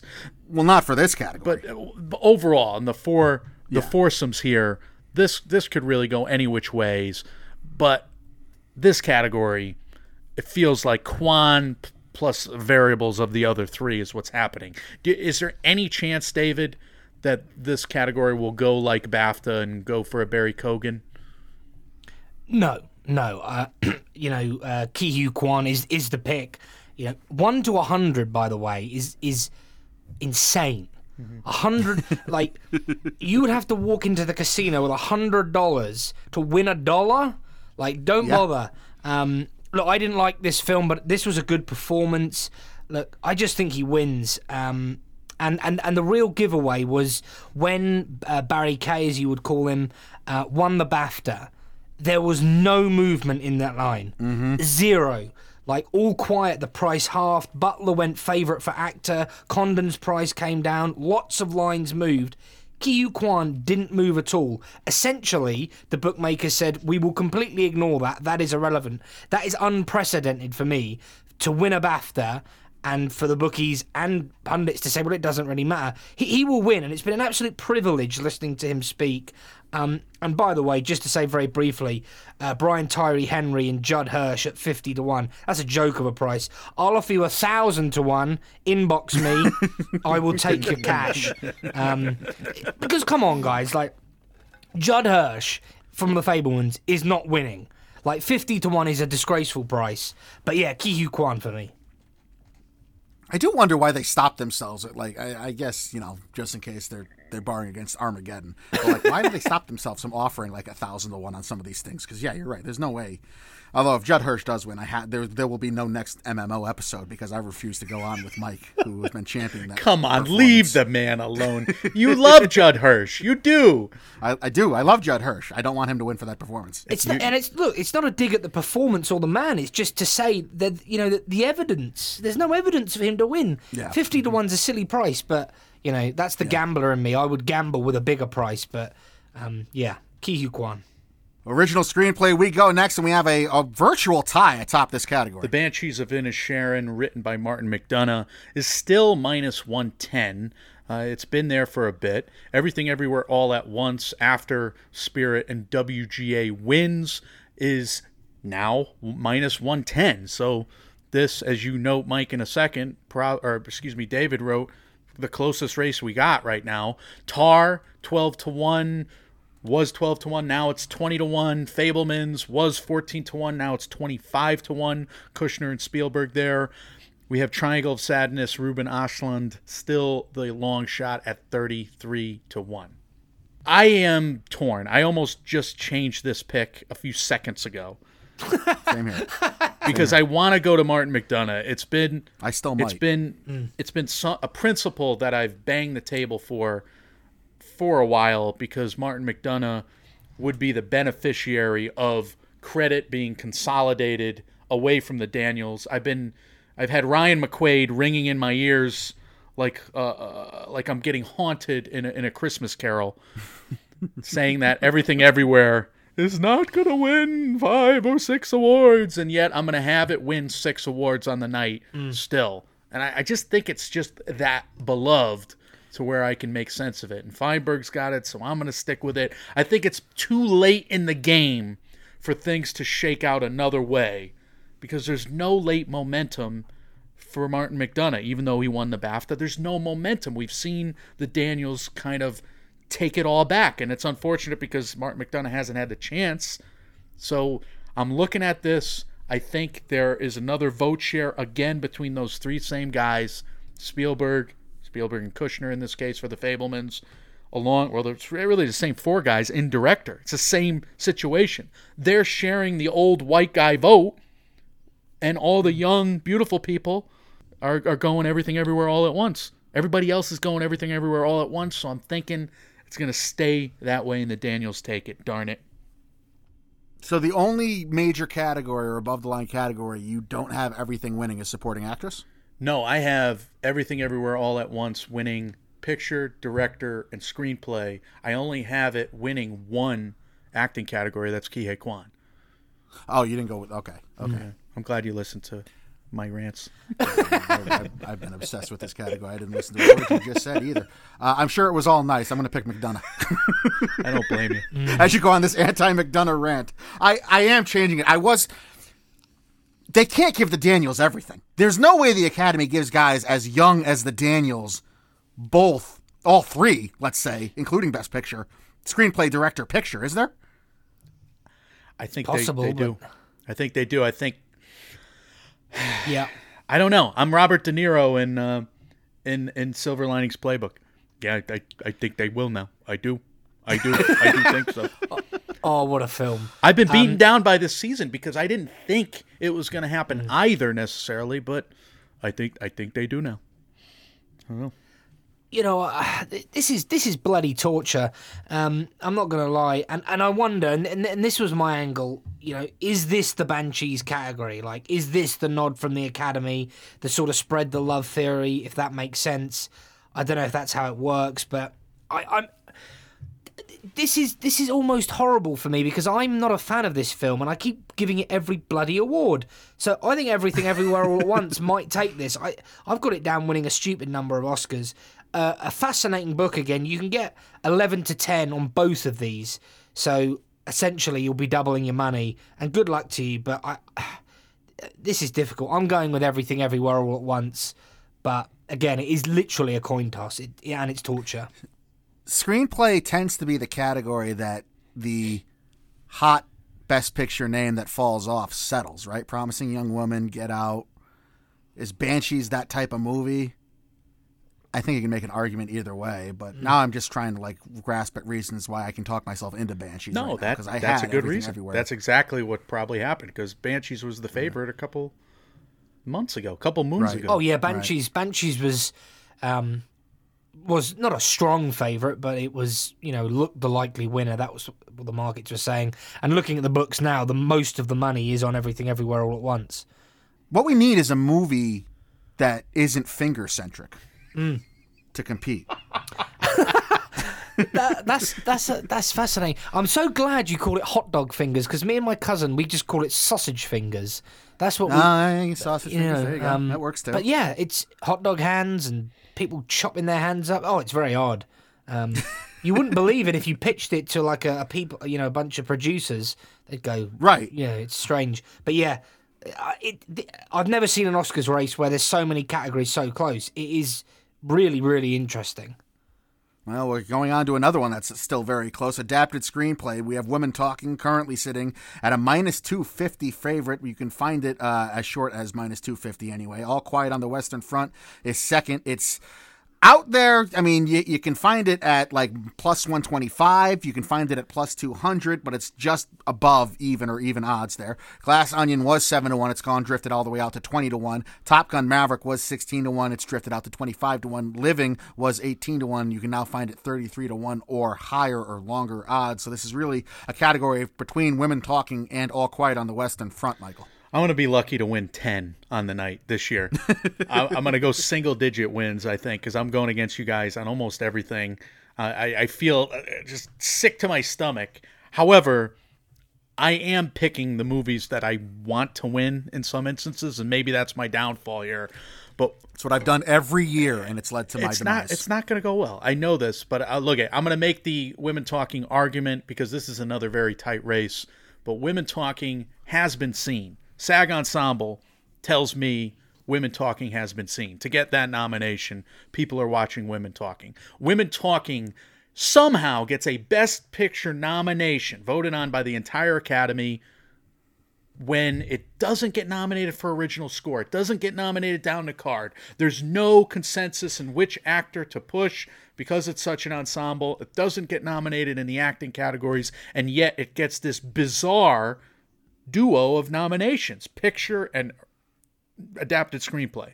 That is almost an unprecedented twosome, which only a hard 10 perhaps you know leads to that that uh, eventuality for women talking. But it does show me women talking was watched. So, if women talking was watched by the Academy, I do believe it has the superior screenplay. This is 12 Angry Men. This is that type of film, dialogues heavy, beautifully acted, of course, but this, the power of this message is working. You got religious translations happening with the text and subtext. Mm. I think All Quiet on the Western Front, as Izzy's video on Be Kind Rewind mentioned quite a, quite a few times and, and illustrated, All Quiet on the Western Front is a very loose adaptation. I think some of it works. I think some of it's a clunky, simplistic message where I, I have some issues with the story of All Quiet on the Western Front. I always have, like I've said throughout the season, and therefore I think they're doing the Gallipoli thing. It's a very obvious message, and, and people might get behind that. I don't think it should win Best Screenplay. I think the complexities of women talking is a much better script. So that's where again I'm I, I'm kind of trying to put my brain in the Academy's, you know, right now, and and wh- how are they going to fill out their ballot if they watched women talking and All Quiet on the Western Front? You have other areas to reward All Quiet on the Western Front. Sarah Polley's got to get it here if she's going to win something, and she deserves to. Uh, and Miriam Toews, by the way, I, she should be involved too. I thought. Uh, I don't think she's technically on the on the ballot, but she should be. But there you go. You uh, have history on your side as well. Woman Talking winning both the WGA Adapted Screenplay category and the USC Scripter Award, which goes to the Best Adapted Screenplay. Uh, since 2000, that a movie has won both of those awards 11 times, and nine of those 11 times, that movie was the eventual Oscar winner of the Adapted Screenplay category, including each of the last six times such an occurrence happened. The last time an adapted screenplay won both of those precursors and did not win the Oscar was 2009. Precious won the Oscar over WGA and USC winner Up in the Air. Um, points there for women talking. I. I think All Quiet's going to win something. I think All Quiet, you might be able to get a, a ton of value here, actually. I, I'm pretty positive in All Quiet winning this for the reason that you're talking about, Mike. I mean, you're making the case that people did see women talking. I don't think you need to make a case that people watched All Quiet on the Western Front. It's pretty obvious. I mean, you're you you're hoping that people watch women talking, and I, I agree. The fact that it was nominated for the biggest award at SAG suggests that at least a lot of the actors in the branch, acting branch, uh, gave it their time of day. But we know Netflix has touted the numbers of the success for how many people have tuned in to see All Quiet on the Western Front, whatever those Netflix numbers may mean to you. And that could be me going down a bad rabbit hole there. But uh, I think you could be having a, a, a great value, a great misvalue from Vegas here, based on the fact that All Quiet has never had to go, or rarely had to go up head to head in an adapted screenplay category with women talking at any major precursor. sensible argument. I still, I still can't. I, I if they're if they're voting on the best script, I just at the end of the day, these close races sometimes you just got to go with what you think they think is the best, and that's that's where I'm at here. That's what I use as the decider. I can't believe I'm using a George W. term there, which is not going well for me. But all right, David, please, uh, you know, cast a deciding vote. Fascinating listening to you both talk. And uh, do you know what? It's amazing because I'm really bullish and adamant that women talking will win. Like I, I I'm re- really confident. Like, um, but but I'm I, I'm not in the majority because 54 percent of the money is going on All Quiet on the Western Front. And I would say if you fancy it. Plus 200, 2 to 1. That is a nice price. Um, Get involved. And I mean, look, if All Quiet is going to have any chance of winning picture, it must win here. Um, a very interesting category. I would say I've only seen both of these once. Uh, I saw Women Talking at the London Film Festival. And I think the screenplay for Women Talking is is just vastly better, by the way, for what it's worth. The adaptation. Um, and when I saw Women Talking, I thought it was going to be a serious awards contender. I really did. So I, I think it's got a good chance in here, and it's basically me versus Mike One. Because Mike One's going to be steaming into All Quiet. I'm going to be steaming into Women Talking. One of us is losing. One of us is winning. Good luck to us both. But uh, for me, no, I'm I'm very confident in Women Talking. But um, You should be because historically, when I'm in those situations, it doesn't end well for me in my gambles. it doesn't end well for me either. So I think we're both in trouble. and living wins in a shocker. Oh, All could right. you, we both lose. Could you imagine? Oh, misery. Uh, I hope the uh, the heavyweight portion of this uh, this episode and these picks is in our rear view now, at least for the major categories, and we can slide into uh, another one that I think has I think the second heaviest odds, the second biggest favorite odds, Mike, animated feature. Guillermo del Toro's Pinocchio is as short as minus five thousand. Uh, so that's got to be that that's got to be up there. We have uh, Yeah. Marcel the Shell with shoes on, now as uh, long as sixteen to one. Puss in Boots: The Last With Wish also sixteen to one. Turning Red uh, as far out as twenty to one, and the Sea Beast thirty three to one. Best price there. I'm picking Guillermo del Toro's Pinocchio, even though I love Marcel the Shell. I love Puss in Boots. I love Turning Red. And I was a big fan of the Sea Beast back when. I was glad to see its Annie noms come through for it. But I think this is an easy, easy argument for me. Pinocchio's been sweeping. It's got the best campaigner in the business with GDT. Yeah, uh, if, if it wasn't George, uh, George Del Toro, yeah, that's a name, right? If it wasn't Guillermo Del Toro attached to this, I could see maybe an upset happening, but not with him leading the charge here and him being so beloved by everyone he talks to and every time he talks to anyone. Dave, it- this to me is the type of favorite that I actually wouldn't mind if you put into a parlay just to like get those, you know, extra ten dollar boost or something, because I do think GDT's attachment makes it that sure of a favorite. I mean, this is in the running for me for biggest lock of the entire card. Maybe even more so than Kiwi Quantame. Oh yeah, I saw this at the London Film Festival, and I, I was really excited. Like I, I was thinking this could be a potential Best Picture contender, and the London Film Festival people really loved it. Um, I think the same. I think this is more safe than Ke Huy Quan. Um, Marcel with shoes on is only the, only film really that can beat it, and that's sixteen to one. Not for me. Like, I love gambling, and sixteen to one excites me, but no. Um, Pinocchio is a good thing. It is a good thing. It just wins. And in one UK book, they're doing one to ten. So essentially, you bet a thousand dollars, you win a hundred.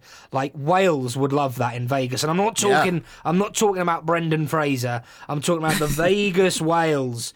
Um, like if if no seriously, if I had a serious amount of cash and a bookie would take it, I would put as much money as they would physically allow me to put on Guillermo del Toro at one to ten. I think you're just buying cash.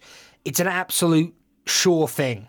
Like, and it and it, does, it it's not rocket science to predict it. So, but I'm not going to be betting it because I I don't have that kind of cash. So, I'm not liquid per se. talking about talking about myself again. I have eighteen dollars and twenty three cents. This comes from two guys that don't like betting on uh, heavy favorites either, me and Dave. So yeah, the fact that both of us are kind of championing that again, it, it either means that it's a sure thing or it'll go down in flames, and also Mike can refund it. oh god, could you we can imagine? move on. I'd rather not. I really don't want to think about that. International feature. Uh, it's another heavy favorite. Mike. So All Quiet on the Western Front was minus eight hundred. Now it has it's as far as what minus five Five thousand. Yeah, house, car, and child. Minus 1400 was the books that you found, Mike. Uh, Argentina 1985, 9 to 1, long shot, won the Globe. The Quiet Girl, around 14 to 1. EO, 17 to 1, best price. And Close, which it should not be the long shot in this category. That is a awesome movie, an intense one, but really well made. I just saw it. I'm going to see The Quiet Girl in a few nights. That's the lone feature film that I have not seen at the Oscars. I've seen every other feature film. I've seen. I missed one short. oh, you I missed one short doing? and one feature. The Quiet Girl is the one I got to see. I'm glad it's coming out. All Quiet on the Western Front's winning this category though. Uh, yeah, I and again, it's I I don't know how you can pick against it. I mean, you know, bet your house, car, and child to win hundred dollars. I don't see what's so complicated about that. Oh, I agree. Um, all in. No, no, no. Seriously, surely this wins. I mean, absolutely, surely. Yeah. Um, you know, I- there's nothing here to tempt me. and I think it's it's it's pretty much a slam dunk. If we're saying you know, All Quiet is a genuine Best Picture contender, it should win this category. Like it just should win. Um, and Well, that's the blueprint, right? I mean, Parasite did the same thing. It has to win Yeah. international feature. Yeah. No, I, I, I- absolutely agree. Um, and like you said earlier, you know, if I can, hopefully, one of my bookies does parlays, international feature and animated feature will just go in to just boost that parlay, just to, you know, because I mean, they're um, they're as good as a good thing can be, in my opinion. All right, we can come back and put the boxing gloves back on because documentary feature, also Mike's favorite category, is, I guess, true to form, just a mess. Oh, it's- Navalny it's, chaos. Navalny has won a couple in a row with BAFTA and PGA. It is now sitting as a minus 400 favorite. All the Beauty and the Bloodshed around 3 to 1 to 6 to 1 with a range there. Fire of Love, couple wins for Fire of Love of late. DGA, Ace Eddie, Fire of Love is around 4 to 1 in, in, in most books, plus 550 I found. All That Breathes was perhaps the resume favorite early, I would say middle of the year. All That Breathes now on HBO Max. 10 to 1 to 20 to 1 and a house made of splinters this was the late breaker very good movie by the way i just watched it 33 to 1 as kind of the long shot but some places have it as as short as 16 to 1 So Navalny was third in this category. All the Beauty and the Bloodshed was the shortest odds. You had to pay a pretty hefty vig for it, and now you're getting it at six to one. The top three: Navalny, All the Beauty and Bloodshed, and Fire of Love.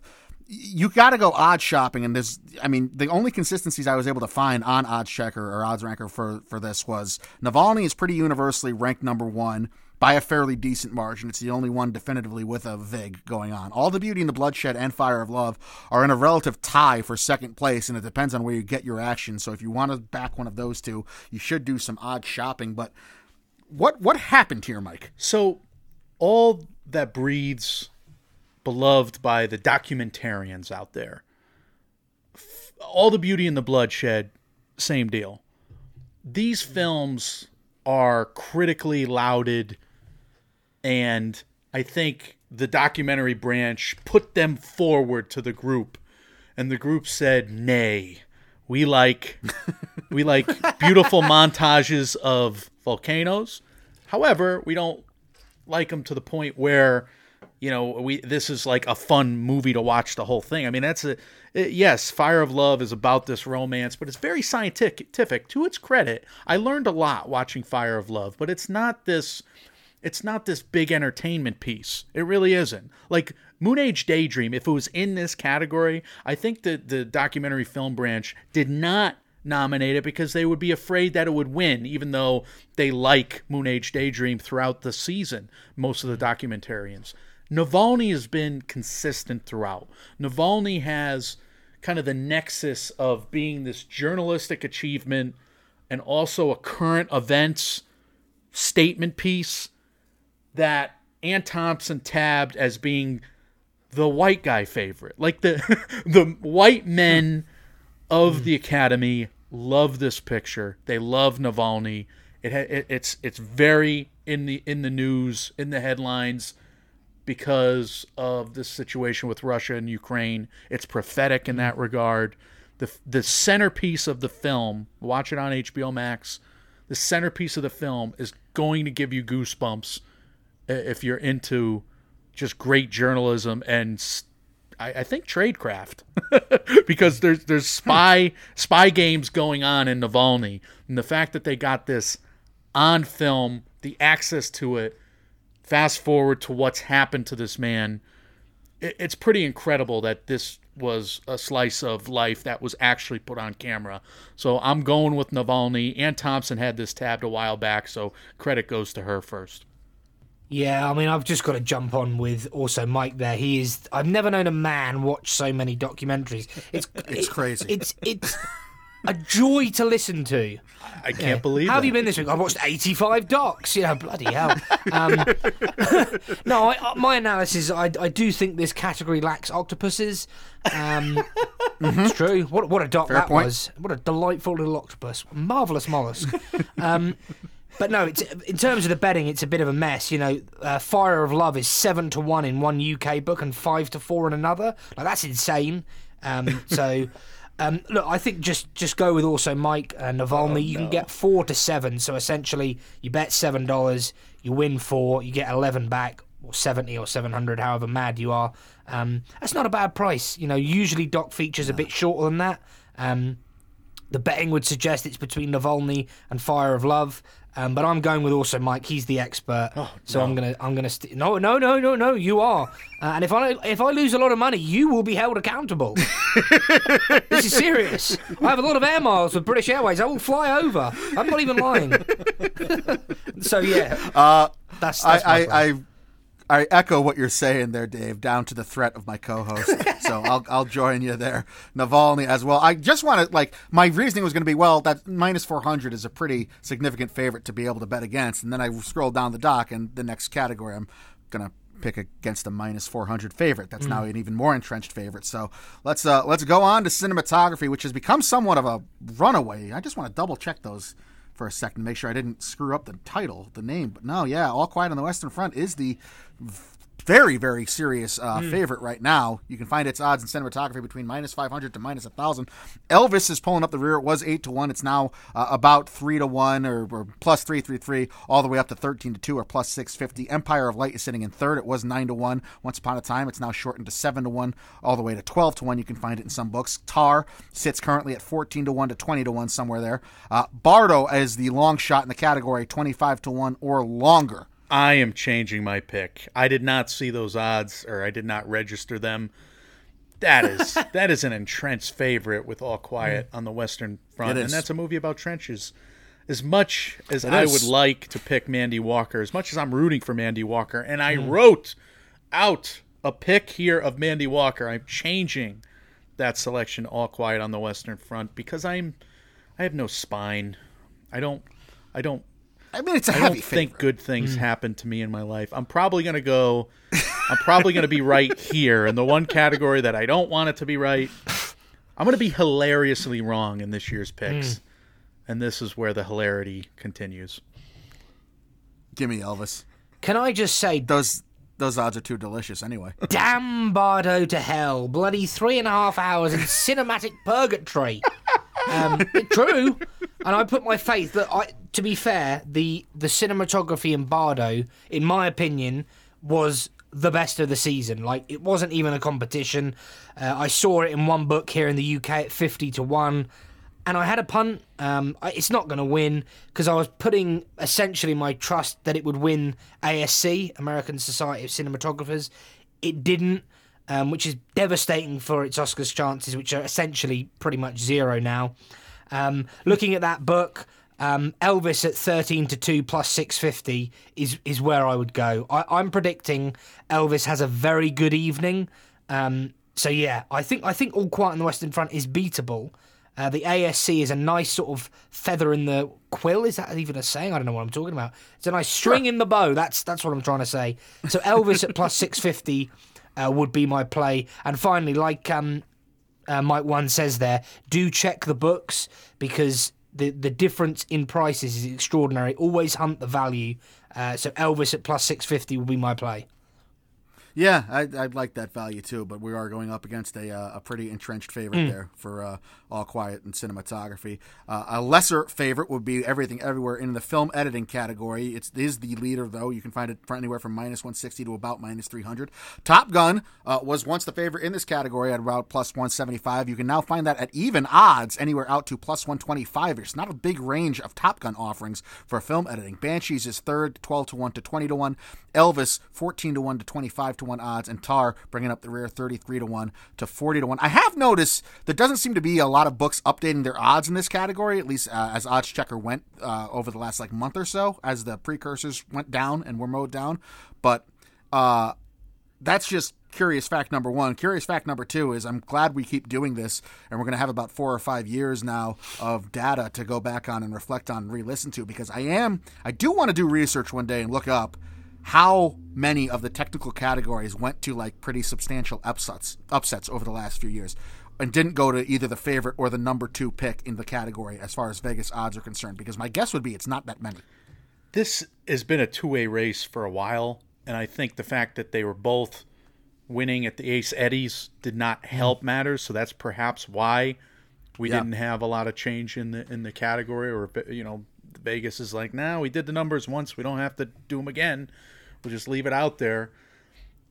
Everything Everywhere All at Once, by many people's opinions, has the best editing, but also undeniably it has the most editing. Like the montages that that show the multiverse, Michelle Yeoh's, that's the most editing. And I think the fact that BAFTA gave it to Everything Everywhere when it did not love the film, that was Yeah. a big that was a big win for Everything Everywhere. Top Gun to me it gives me pause because I love the editing of Top Gun. It gives me pause that it's such a silky smooth composition, the coolest movie since 1986. I want to pick it here. I really do. I really do. I'm gonna stick with everything everywhere all at once. It's it's just it's hard to figure out how and exactly why Top Gun. I, I can make the better argument for everything everywhere all at once because it has that BAFTA win, and it was hmm. winning on the season. It's got enough there that I'm just I'm gonna stick with it. I, I, I this is almost a conservative pick because I'm like I think everything everywhere is gonna have a good day. I don't believe they they care about giving Top Gun its flowers necessarily, and it's hard to. Do you think Top Gun's going to go winless? I think Top Gun's going to win the next category, but that's I do too. But it's I'm- not I going have the against exact same thought process. It's not going against Yep. everything everywhere all at once. The darling of the night. Uh, Yep. That's where I'm at, David. Yeah. Um, briefly, yeah, everything everywhere all at once uh, will win this category. Bear in mind, I don't particularly like this movie. When I did watch it, I thought the editing was unreal. Um, I just think it wins. T- T- Top Gun is really weak in the market. I would not fancy betting Top Gun. And I looked just here on Oddschecker UK. Seventy-four percent of the of the money going on this market is going on everything, everywhere, all at once. It's one to two minus two hundred. Bet two hundred dollars, win hundred dollars, three hundred back. I don't like short prices, but I think that's good value. I think that will contract and probably one to three, maybe shorter. I think everything everywhere all at once is a really good bet there. Um, so yeah, I, th- I just think it will win that category. I think a lot of uh, sense is being spoken by both of you here thus far, and we will move on to the next category, which is sound. Uh, Top Gun is the betting favorite right now. You can find it pretty heavily entrenched, minus 300 to minus 800, depending on the book. All Quiet on the Western Front was 15 to 2 once upon a time. Now it's as short as, as plus 300 or 3 to 1. You can find it as uh, great as plus 450 or 9 to 2. Avatar is in third. 10 to 1 to 16 to 1 is its range. Elvis is in fourth. 14 to 1 to 20 to 1 is the Elvis range. And the Batman bringing up the rear, which is now 40 to 1 or longer. The only things that have remained the same here have been Top Gun leading this category and the Batman being the longest shot. Those middle three, All Quiet, Avatar, and Elvis, uh, they've all had pretty significant odd shifts, led by All Quiet going from all the way out of 15 to 2 or plus 750 like i said now you can find it 3 to 1 short it's 3 to 1 in some places Yeah, All Quiet could take this category. It, yeah It's they love their war movies it, it was in the it was nominated for the sound categories though I believe in the guilds. So it lost to Top Gun at both the MPSC and the CAS, the Cinema Audio Society, the Golden Reels and Cinema Audio. I, I thought anyway, Top Gun taking both of those guild awards, leading the season before that. Yes, All Quiet has BAFTA, but All Quiet only has BAFTA. I think Top Gun finally is the beneficiary of the quote unquote share the love theory here, but it's also the best sound of the year in my opinion. So it's I got to go with my gut and my brain and my punditry hat on still for Top Gun here, David. Mm. Great words of wisdom from also Mike there, and it is sound. It's just sound and noise, and I can confirm when I was in the cinema, Top Gun was loud. It was very loud, so uh, Top Gun wins. no, I, no. In all seriousness, I think it wins. Best price is minus three hundred. It's as short as minus a thousand. Um, so yeah, Top Gun. Um, I think it'll win that category, uh, and rightly so. M- You know, really nice sound and impactful in the cinema. So yeah. which do you feel better about dave top gun and sound or everything everywhere and editing Oh, everything, everywhere, and editing. okay Like I'm really, really convinced that that's a, a good thing.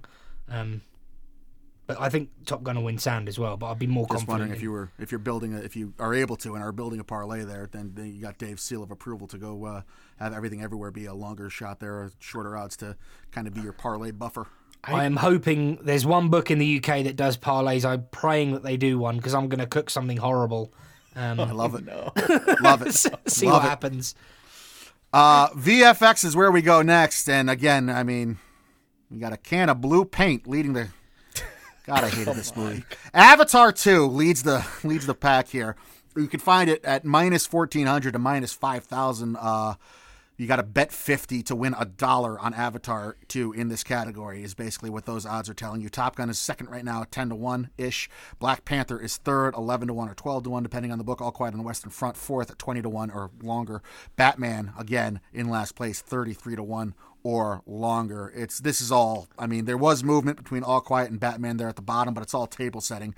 The single, one of the, if not the single biggest favorite in any of the books for any category is Avatar Two with VFX. I wouldn't be surprised if most of the books are one to a hundred after by the time we get to Sunday on this. those blue people looked real guys i mean they they sweat they sweat for christ's sakes the the giant blue aliens look real when they're sweating in the jungle so i have to go Nobody saw this movie. I don't buy the box office numbers for a second. i can't believe you're an you're an Nobody has talked about Avatar 2 and the impact it had on their day to day life. Not a single person out there. film twitter was smitten with the film Uh, uh, they were in That's deep where you smit should go for your opinions. deep Oh smit. Lord, have you? Uh, sorry to interrupt. Have you seen how many more of these films there are? Yes, When it's does it infuriating. end? when does it end? Um, it's infuriating. I actually hate to say this. I actually thought this was not a bad film. And Good, let me I'm be glad. honest. Like, I don't have a clue how they put this together. Like, it's insane. Um, Mike one's absolutely spot on. The best price you can get is one to fourteen. Uh, some books are one to fifty. This will go shorter and shorter. I cannot make any case for anything winning other than Avatar: The Way of Water, and I think it deserves to win. So that would be my pick.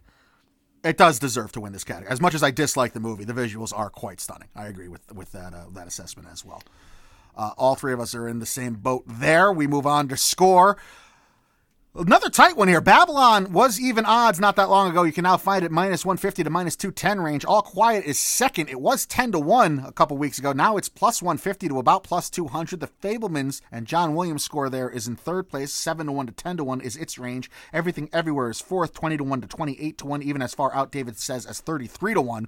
And Banshees, which was plus 550, is now in uh, either fourth or fifth place, depending on what book you're looking at here. 18 to 1 to 28 to 1 all of these odds changed pretty radically except for Babylon, which has now become a slightly vigged favorite in the interim, and I think it should be. And I also think this category is somewhat a microcosm of the great fall of Banshees in general since BAFTA. I mean, you have an Academy veteran, Carter Burwell here, already nominated multiple times throughout his career, working within a film that has great Oscars hopes once upon a time, but it just couldn't close the deal, though I mean, it was able to win the BAFTA for original song, unlike some other Banshees categories where the Banshees favorite didn't win at BAFTA. Wait, wait, so wait. what the uh, banshees won bafta no for original score, I'm sorry, not no it did song. I think so. all, no. all, all quiet won it oh, did it? I, I then I'm wrong. I'm sorry.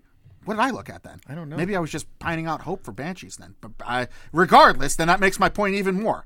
It didn't even do that at bad BAFTA at this category. So the Banshees has had quite the fall. It had the fall in this category, and it has the fall overall uh, on the Oscars odds. Volker, But I, Volker Bertelmann of All Quiet on the Western Front won. Yeah. I, okay, then I apologize. I don't know what I was talking about or looking at. I was picking Babylon anyway, then Justin Hurwitz. So I love it. screw you. I'm also the- picking Babylon.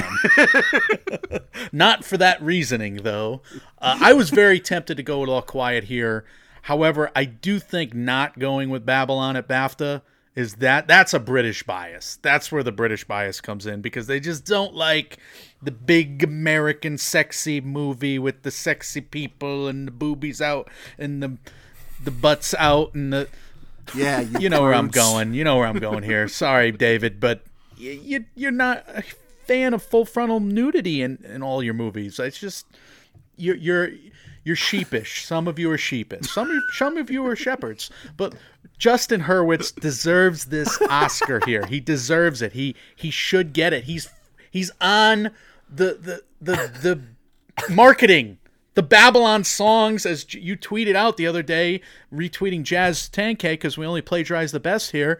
He is hmm. the he's scoring the trailers. The the Babylon Oh, song is yeah, scoring yeah. the trailers. You don't have to see Babylon to vote for Babylon here. It's which I'm going to hmm. say again in a few minutes. Justin Hurwitz wins in my book. I'm making the argument. I'm I have much more confidence in my voice than I should. Yeah, so for me, uh, like you say, there, like Babylon is a very memorable score. It's also like just the best by by some way, and like you said, the fact that it's been used in an Oscars camp like an advert. You know, imagine using a score and then not awarding them. Um, but let me just be brutally honest, something stinks here. Like it's four to six, um, shortest like one to two minus two hundred. This seems odd. And I do think Babylon is is vulnerable because of the lack of success of the film, the lack of nominations. Um, I was concerned, and then I actually heard something. Uh, so this isn't, you know, a theory. This is facts. Not not me. I haven't dug this out. Uh, this is courtesy of Matt Neglia at Next Best Picture, and this fact blew my mind. There has never been a Best Picture winner that was nominated for both original song and original score that did not win the original score. So that seriously suggests that Everything Everywhere All at Once has a chance of winning best score. Yeah. It's it's it's a fascinating fact. Uh, and Everything Everywhere All at Once is 33 to 1. So it's like my Hail Mary um, prediction. That's a crazy price. Um, statistically, if Babylon wins, it will it will break that trend. Um, but I, I think Babylon's gonna go home empty-handed. I actually have it winning zero. So, yeah, I'm I'm throwing like the longest hail mary possible. Everything, everywhere, all at once. Thirty-three to one. Let's get involved. Wow, that is the pick of the de- pick of the night right here as we record into the evening, and I could see how everything everywhere could win on a merit basis, though. David, the music of the film is is great from the Nine Days song that kind of is a you know a through hmm. line for the film and a villain origin story. If you if you hmm. listen to the lyrics, uh, absolutely story of a girl. There, we have David Byrne of the Talking Heads, one of my favorite bands from my childhood. Hmm. You know, graduate. Really? Absolutely, Mike. I love the Talking Heads, and In your childhood? yeah, I was a big eight. I was an '80s baby. Did I not Well, I tell know, you? I know, I know that, but I, I that's just surprising. When I went to college and they had '80s parties, I was the man. You, you did. This is not the first time that exact sentence I did has left well. those lips on this show. As a matter of fact, I So, look yes. good. Right. All right. I, I played Talking Heads on those playlists. I was cool. I was born in the wrong decade. I love Top Gun. Know where to go. I love Talking Heads. Look, you, you might be right, David. This and, and Matt, you you guys might be right here. You might be right. However, that's a weird pull, right? Isn't it though a, a weird pull? I mean, look, I, I, I can't take credit for this at all. I was li- listening to Next Best Pictures uh, predictions, but it's a staggering fact. If you think it's going to win picture, there has never been a Best Picture winner that was nominated for both song and score that did not win score. I wonder- So it's How many? it's gonna break. It's gonna break the trend. Um, so look. Anyway, I heard. though? I heard this. I. I heard this, and it's thirty-three to one. Let me have this moment. God He needs it, to man. recoup that Fraser money, man. Because if this hits, Michael, what if it hits? we're gonna be rich. no, look. Shout out to, to Matt Neglia there. That's a nuts fact. And it look, I just think you throw a dart at this. I think Babylon's really vulnerable. I have it going home empty handed. And it doesn't make sense, but it does make sense. It's a great score, but I think I think it's gonna lose. Um I just be. think that I would like Babylon to win more Oscars than Banshees. That's what I'm hanging my hat on right now for this year. But you I don't like know if it's Banshees. gonna happen. What? I did, but I li- but Babylon, ba- not just Babylon, but Chazelle has been vehemently disrespected the last two oh, films he's made. I think you used Avatar in that analogy but in the past, Michael. Like where? Why, why is Banshees catching a stray here? You're you're already blanking it on the day, aren't you? Oh no, you're getting you're giving it screenplay. When I'm I'm gi- I gave it. I gave it. I switched and gave it screenplay. Yeah, I gave I'm it- you know, blanking. I, I might. I might give it Condon by the time Sunday rolls, rolls around too, which completely just cancels out anything I just said. I'm changing all my picks by Sunday. I agree. Mm. Good. Good. Song. We ready for to song? Yes. Go ahead, Mike. Oh wait, did you pick score? You pick Babylon. I pick Babylon. Yeah. Okay, song. Naatu Naatu, minus 175.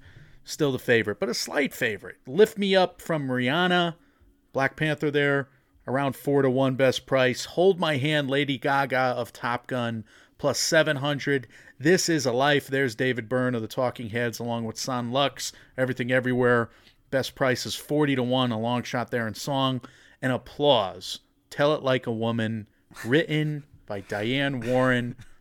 25 to 1 in many books, 50 to 1 best price.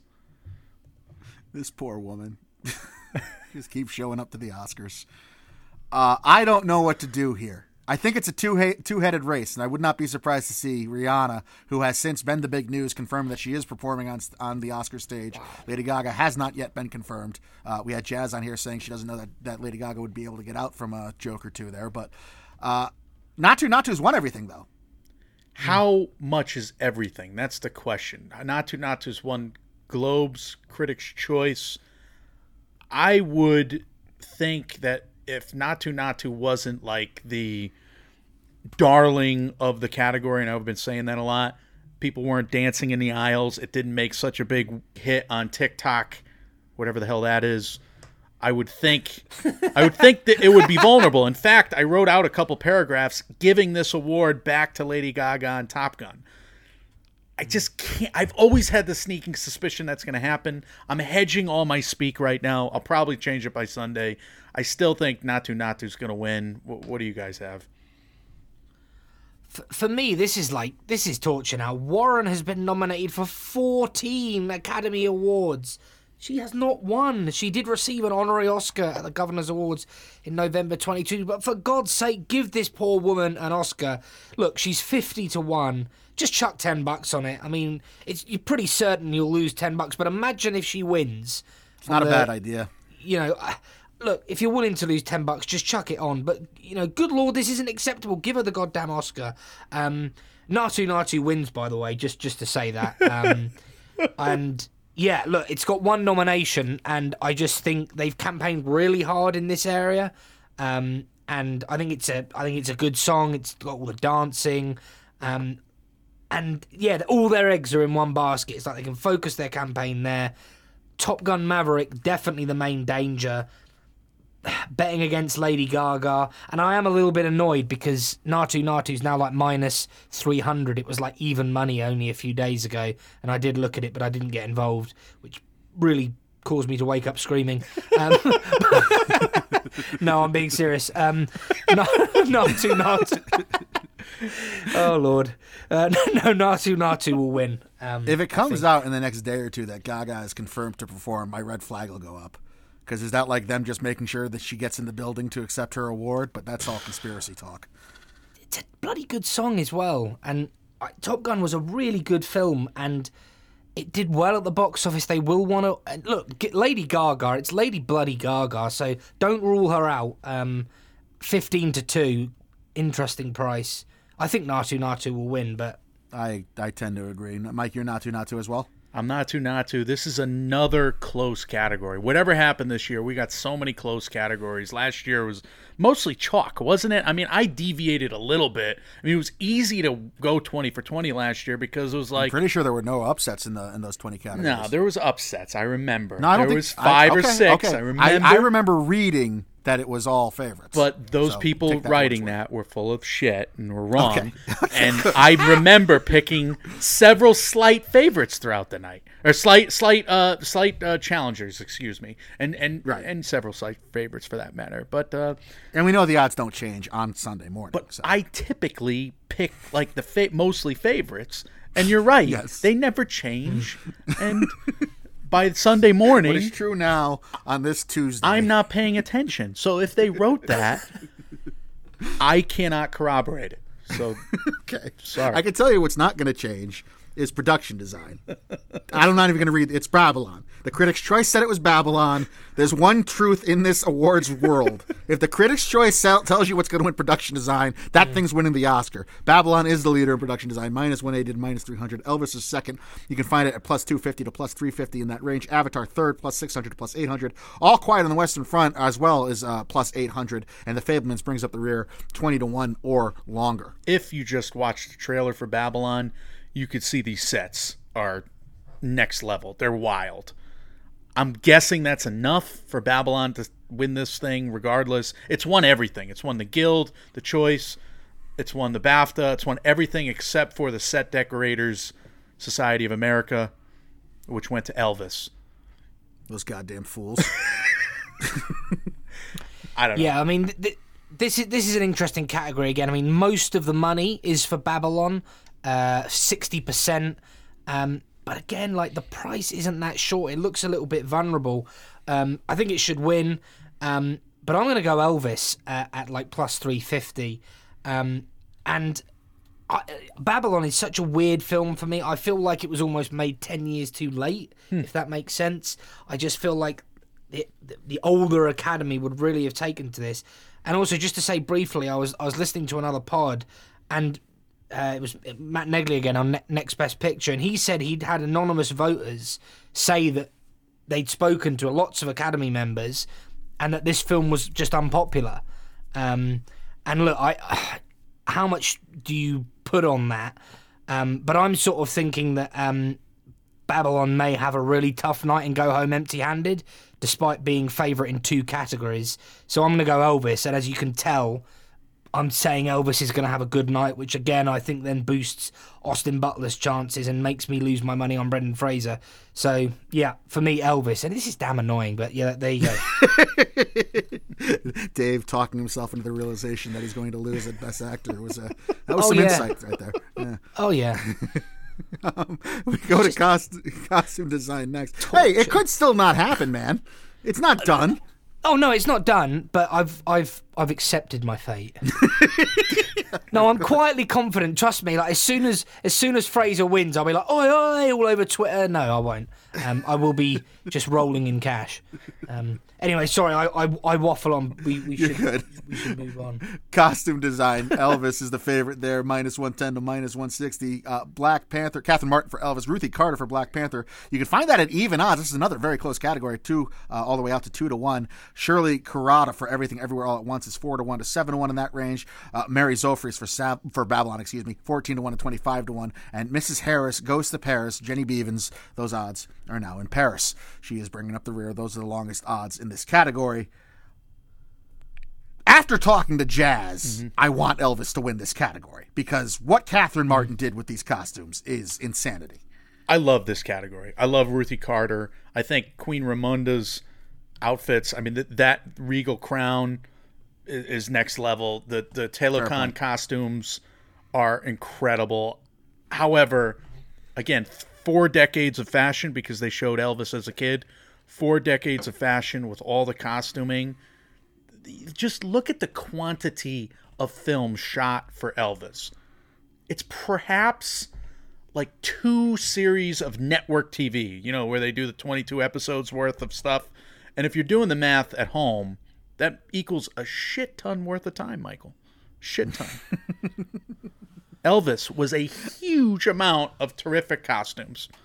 I should I should write this down. I should be published because Catherine Martin, Catherine Martin costumed every everybody had a costume and it was amazing. And then everybody recostumed for th- later in the day because the extras couldn't leave. Baz wouldn't let them leave. They stayed from morning till night. They are the unheralded heroes of Elvis. They they were if you if you look at the the faces on extra number 47 you know, in in the in the, in the morning shot of one 1952 scene, they're there again in 1970 a- at the stadium show or at the Vegas show. How long did he live? I think he was dead by well, well dead by then. You know what I'm saying? I'm getting some dates and numbers wrong here, but that, that won't be the first time. Elvis is winning.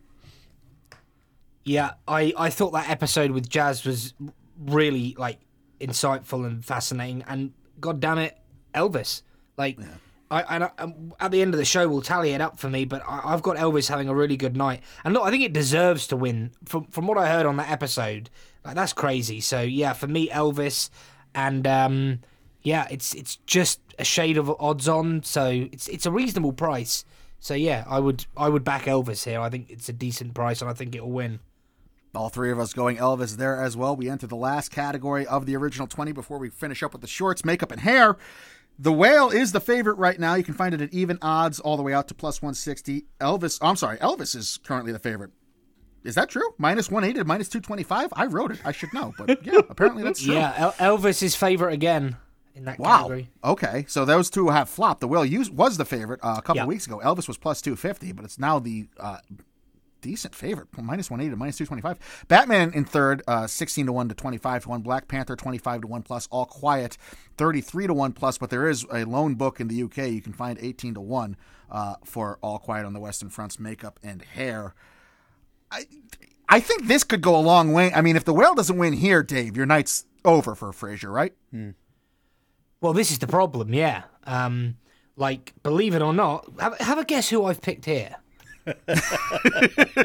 oh yeah, I could I could see you laughing at me. No, it's Elvis. Um, and I'm looking at the markets here in the UK, and, and it's and it's becoming a stronger and stronger favourite.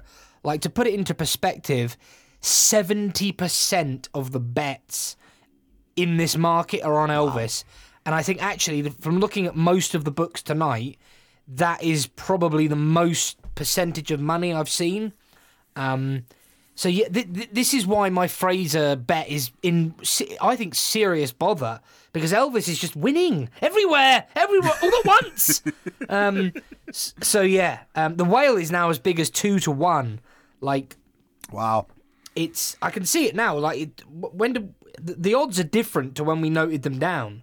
Um, I everything. mean, I just wrote these last night, so that's that's pretty that's pretty Yeah, up to the yeah, minute. Yeah. Um, and look, let me just say, if you do, if you are listening to this now and you do fancy Elvis for this category, um, makeup and hair, I would, I would get on at that sort of minus two hundred because it's going to go shorter, and I think it will win. Um, so Fraser will have to, and I, I don't have the stats in front of me. You guys will know. He'll have to just be literally the whale will have to take only actor. So it's a tall mountain. Yeah, that th- this is why the bet's in trouble. So if you fan, by the way, just to say quickly, if you fancy Austin Butler, get your money on because I think five to four is a very nice price. I agree with that. But yeah. Elvis will win this category. Uh, I think I'm going Elvis as well. That hair was was outstanding. As much as we've poked fun at uh, Jabba the Hanks over the year here, Mike. I'm going with Elvis. And look, if if you've listened to us this long in this episode, you either really like us or you really like making money. So this is this is this is a treat. I, but, but go back to li- and listen to our Jazz Tangcay episode. She made the argument. I'm going to go with her. So you can listen to us some more on this. Elvis. There you go. Uh, we have the shorts, Michael. This is uh this is your area I suck at of these. late later expertise. I suck at these. Even last year when I was good, I went one for three. I was 21 for 23 last year, and I sucked at the shorts. So stop it. Uh, look, I, I stopped being good at the shorts with Heaven is a Freeway and the 405 or whatever. the Traffic Jam. titles don't help you that much this year. It's No, they hard. don't. I know. I looked. Animated short. The boy, the mole, the fox, and the horse is the favorite at 300. It's going to be the original name of this podcast. The Flying Sailor, which just won Sundance, by the way, six to one. My Year of Dicks, thirteen to two. Ice Merchants, ten to one. An ostrich told me the world is fake, and I, I believed it, twelve to one. Number one, or, or first of all, I, I shouldn't be redundant when I speak. Go watch this category. These five shorts are really fun. Animated shorts, all, all, all 15 shorts are pretty darn good this year. I really did not dislike a short that mm. much. So I'm going to say if you watch the category, My Year of Dicks is easily the best film of the bunch. It's on Hulu right now. Watch it. And if you did you not said the titles don't help me. if you did not watch the category, My Year of Dicks is the coolest title, and you should pick it. However, Pearl Clutchers, I mean, the, the obvious devil's advoc- advocacies, Pearl Clutchers may not want to pick My Year of Dicks, but screw them. Dave, how much money do you think it would take to shift the lines in, in these short categories? Not not a huge amount. I mean, this like a few weeks ago, the lines would move a lot more. As more money comes down, um, it's sort of it's, it's hard to explain, but early doors not a huge amount. Um, now it would need a little bit more. Um, th- this is this is. Let me just say, I watched uh, The Boy, the Mole, the Fox, and the Horse on Christmas Day with my family. It was on the BBC. There was it was pushed hard, by the way, by the British media. It was like, watch this, watch this. A lot of families in the UK gathered around their TVs and watched this film, and I thought it was absolutely incredible. Like this struck me to my core. Um, it was it was it was just beautiful. Um, and the strange thing was, is I said to my uh, I said to my mum, my dad, and my brother. Um, so this is Christmas, so I, th- there wasn't betting on this category. I didn't hadn't done much research on it. I was like, that's Oscar worthy. Um, so when the markets came out um, and I saw that it was the favourite, um, that's my pick. Um, I didn't know a lot about this category, and about uh, two or three weeks ago, uh, I was on my lunch break at work. Uh, I work in an office, by the way. Uh, I was googling my year of dicks um, just to just to do a little bit of research, and I got some strange looks. Um, but I can confirm The Boy, the Mole, the Fox, and the Horse is a beautiful animated short. Um, I think it will win, and it deserves to win. I haven't seen all of them, but I thought this was really, really tremendous. And by the way, I would not believe you if you told me these were the nominees. Like, if I was living in a vacuum and you came up to me and I hadn't seen any other human for a year and you said, oh, by the way, the animated short nominees are, I would think I had officially lost my mind. What a strange category. Ostrich told me the world is fake, and I believe it is a great title. I want to pick it. Uh, you make a good case. I wonder if, if my year of dicks, because of the BBC getting behind it like that, or I'm sorry, the the the, the boy, the mole, the fox, and the horse, because of the BBC getting it getting behind it like that. I wonder if that's why it's the the favorite in this category. To You know why it's the I favorite? mean, I wonder why. because I went to a movie theater and there was one old lady there, and the boy, the mole, the fox, and the horse is playing, and she just kept going, "Oh, oh, oh, that's so lovely." Her and David Long, bookies apparently, two sides of The the, bookies world. were just standing in the corner with a notepad, like there's a woman Yeah. making a, a noise. Like, let's make it favourite. beautiful, lovely. Um, but- yeah, I th- no, I think Mike one's on. To, I mean, it won BAFTA, remember as well. I, I agree Um, with it being the favorite. I just, I- it, it's such a wonky story. I, I, I love the sentiments of it. And David, I can't be with you on this movie. I just just did not enjoy watching that film. I just don't know what it is. My Year of Dicks is the best, in my opinion. It is a great story, and it's truth personified for many young women in the world. Is that does that mean it probably won't win? Probably, unfortunately. My cynical brain tells me no. The Flying Sailor, ah. Ice Merchants, the an Ostrich, they all got their charms. The Boy, the Mole, and Fox, and the Horse. Beautiful animation, David. Beautiful sentiments. Beautiful, gorgeous. How? What is wrong with me as a person? I have. I was going to say you're dead inside. I'm dead. I'm dead inside. I am. Like spent too much time. With I am me. only pretending. considering, I am just a shell of a man. no, I'm serious. Like we we've been recording so long now, it's all coming out. No, this film really, this film really moved me. The BBC pushed it. There was a lot of stuff about it. Um, I, I I thought it was tremendous. Fa by the way, far far too heavy for children. right. Um, children will love it for the animation, but the sentiment behind it, it's really like heavy and Mike. beautiful. I really recommend it. I do think it will win though. Mike, how many Um, children are in the academy?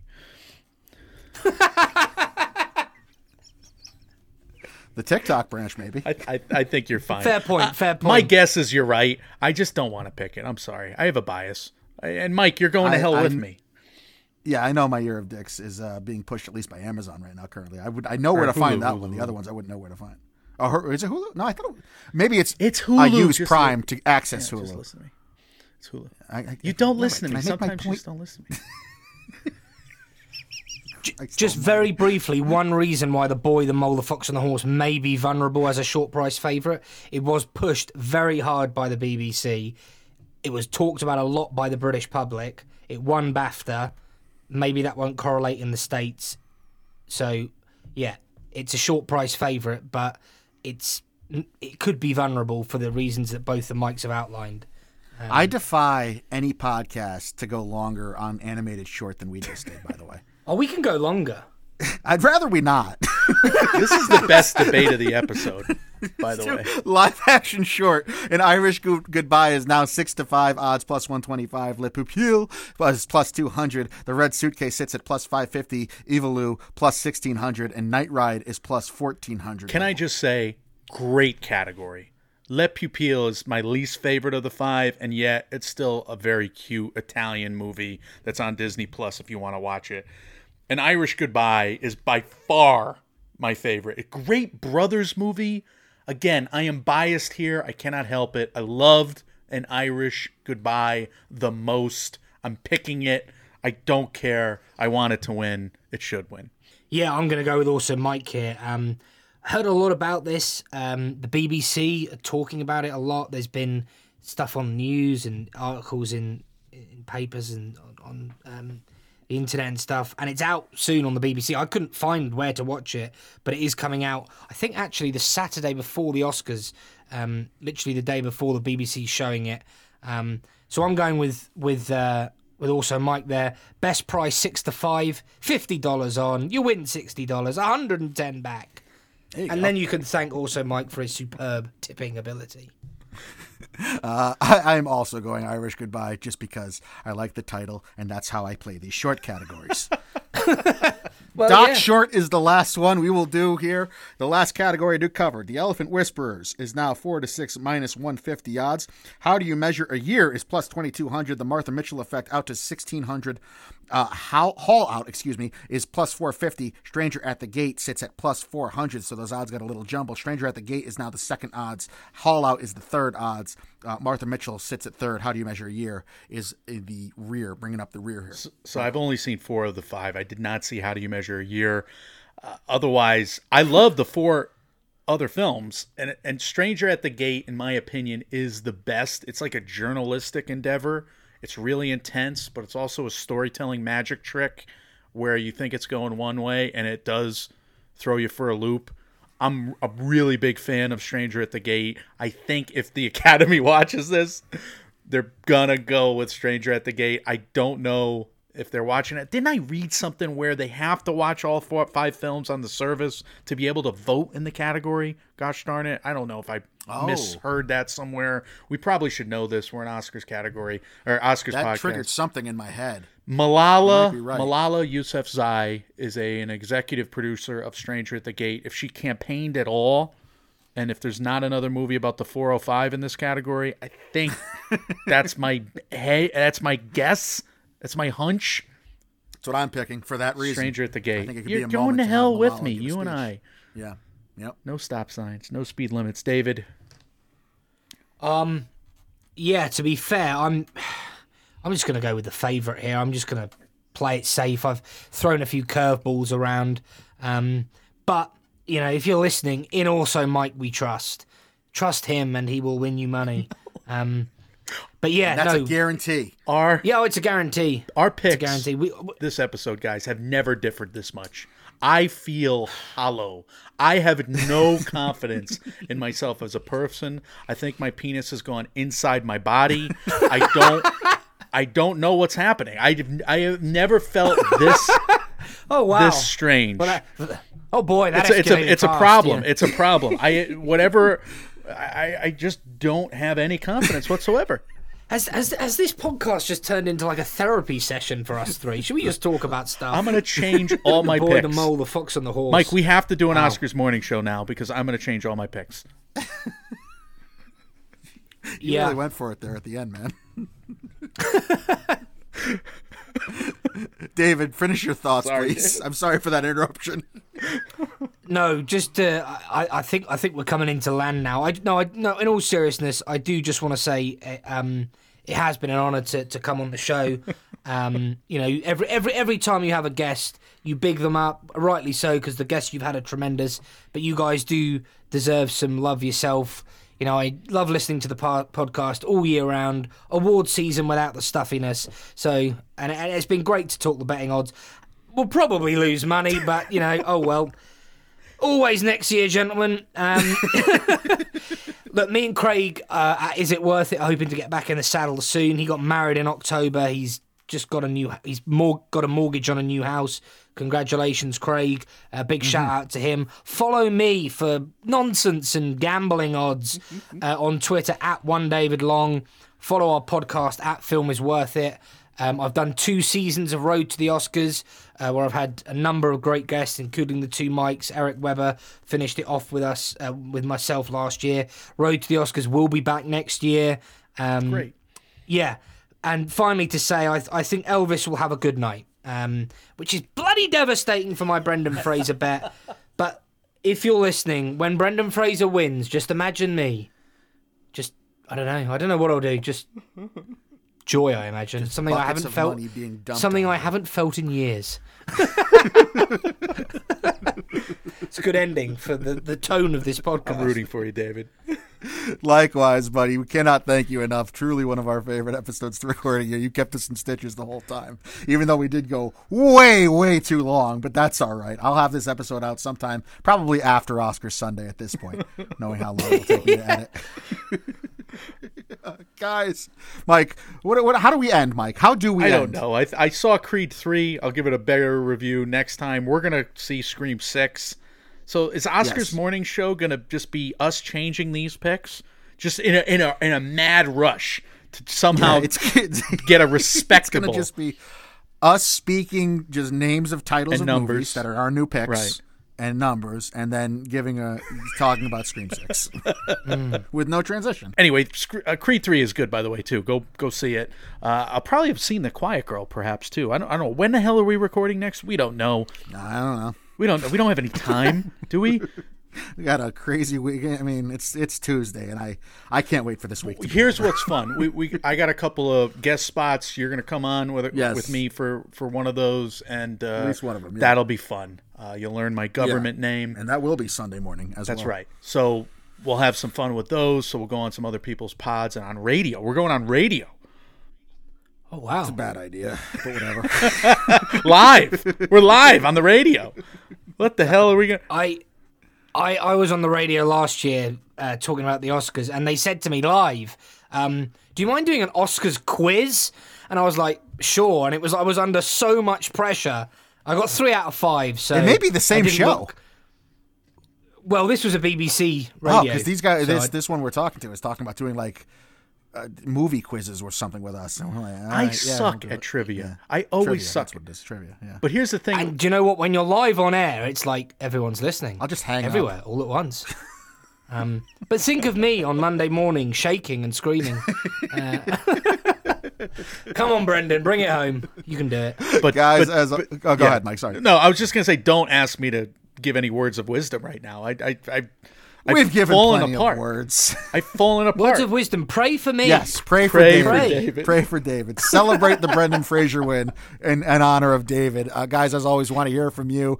Uh, if you wouldn't mind, if you appreciate what we do, uh, listening to us on either the Spotify or Apple podcast, leaving us a five star review. Those help us out a lot. As always, if you have any comments, questions, or concerns, we are Mike, Mike, and Oscar on Facebook and Instagram, at MM and Oscar on Twitter, Mike, Mike, and Oscar at gmail.com, and on Reddit. Uh, as always, when reality sucks, you can come predict the Oscars for better or for worse with us and our friends. David, thank you once again, buddy. Always a pleasure to have you on. Really appreciate it, guys. Thank you so much. We will see you all very soon. See ya.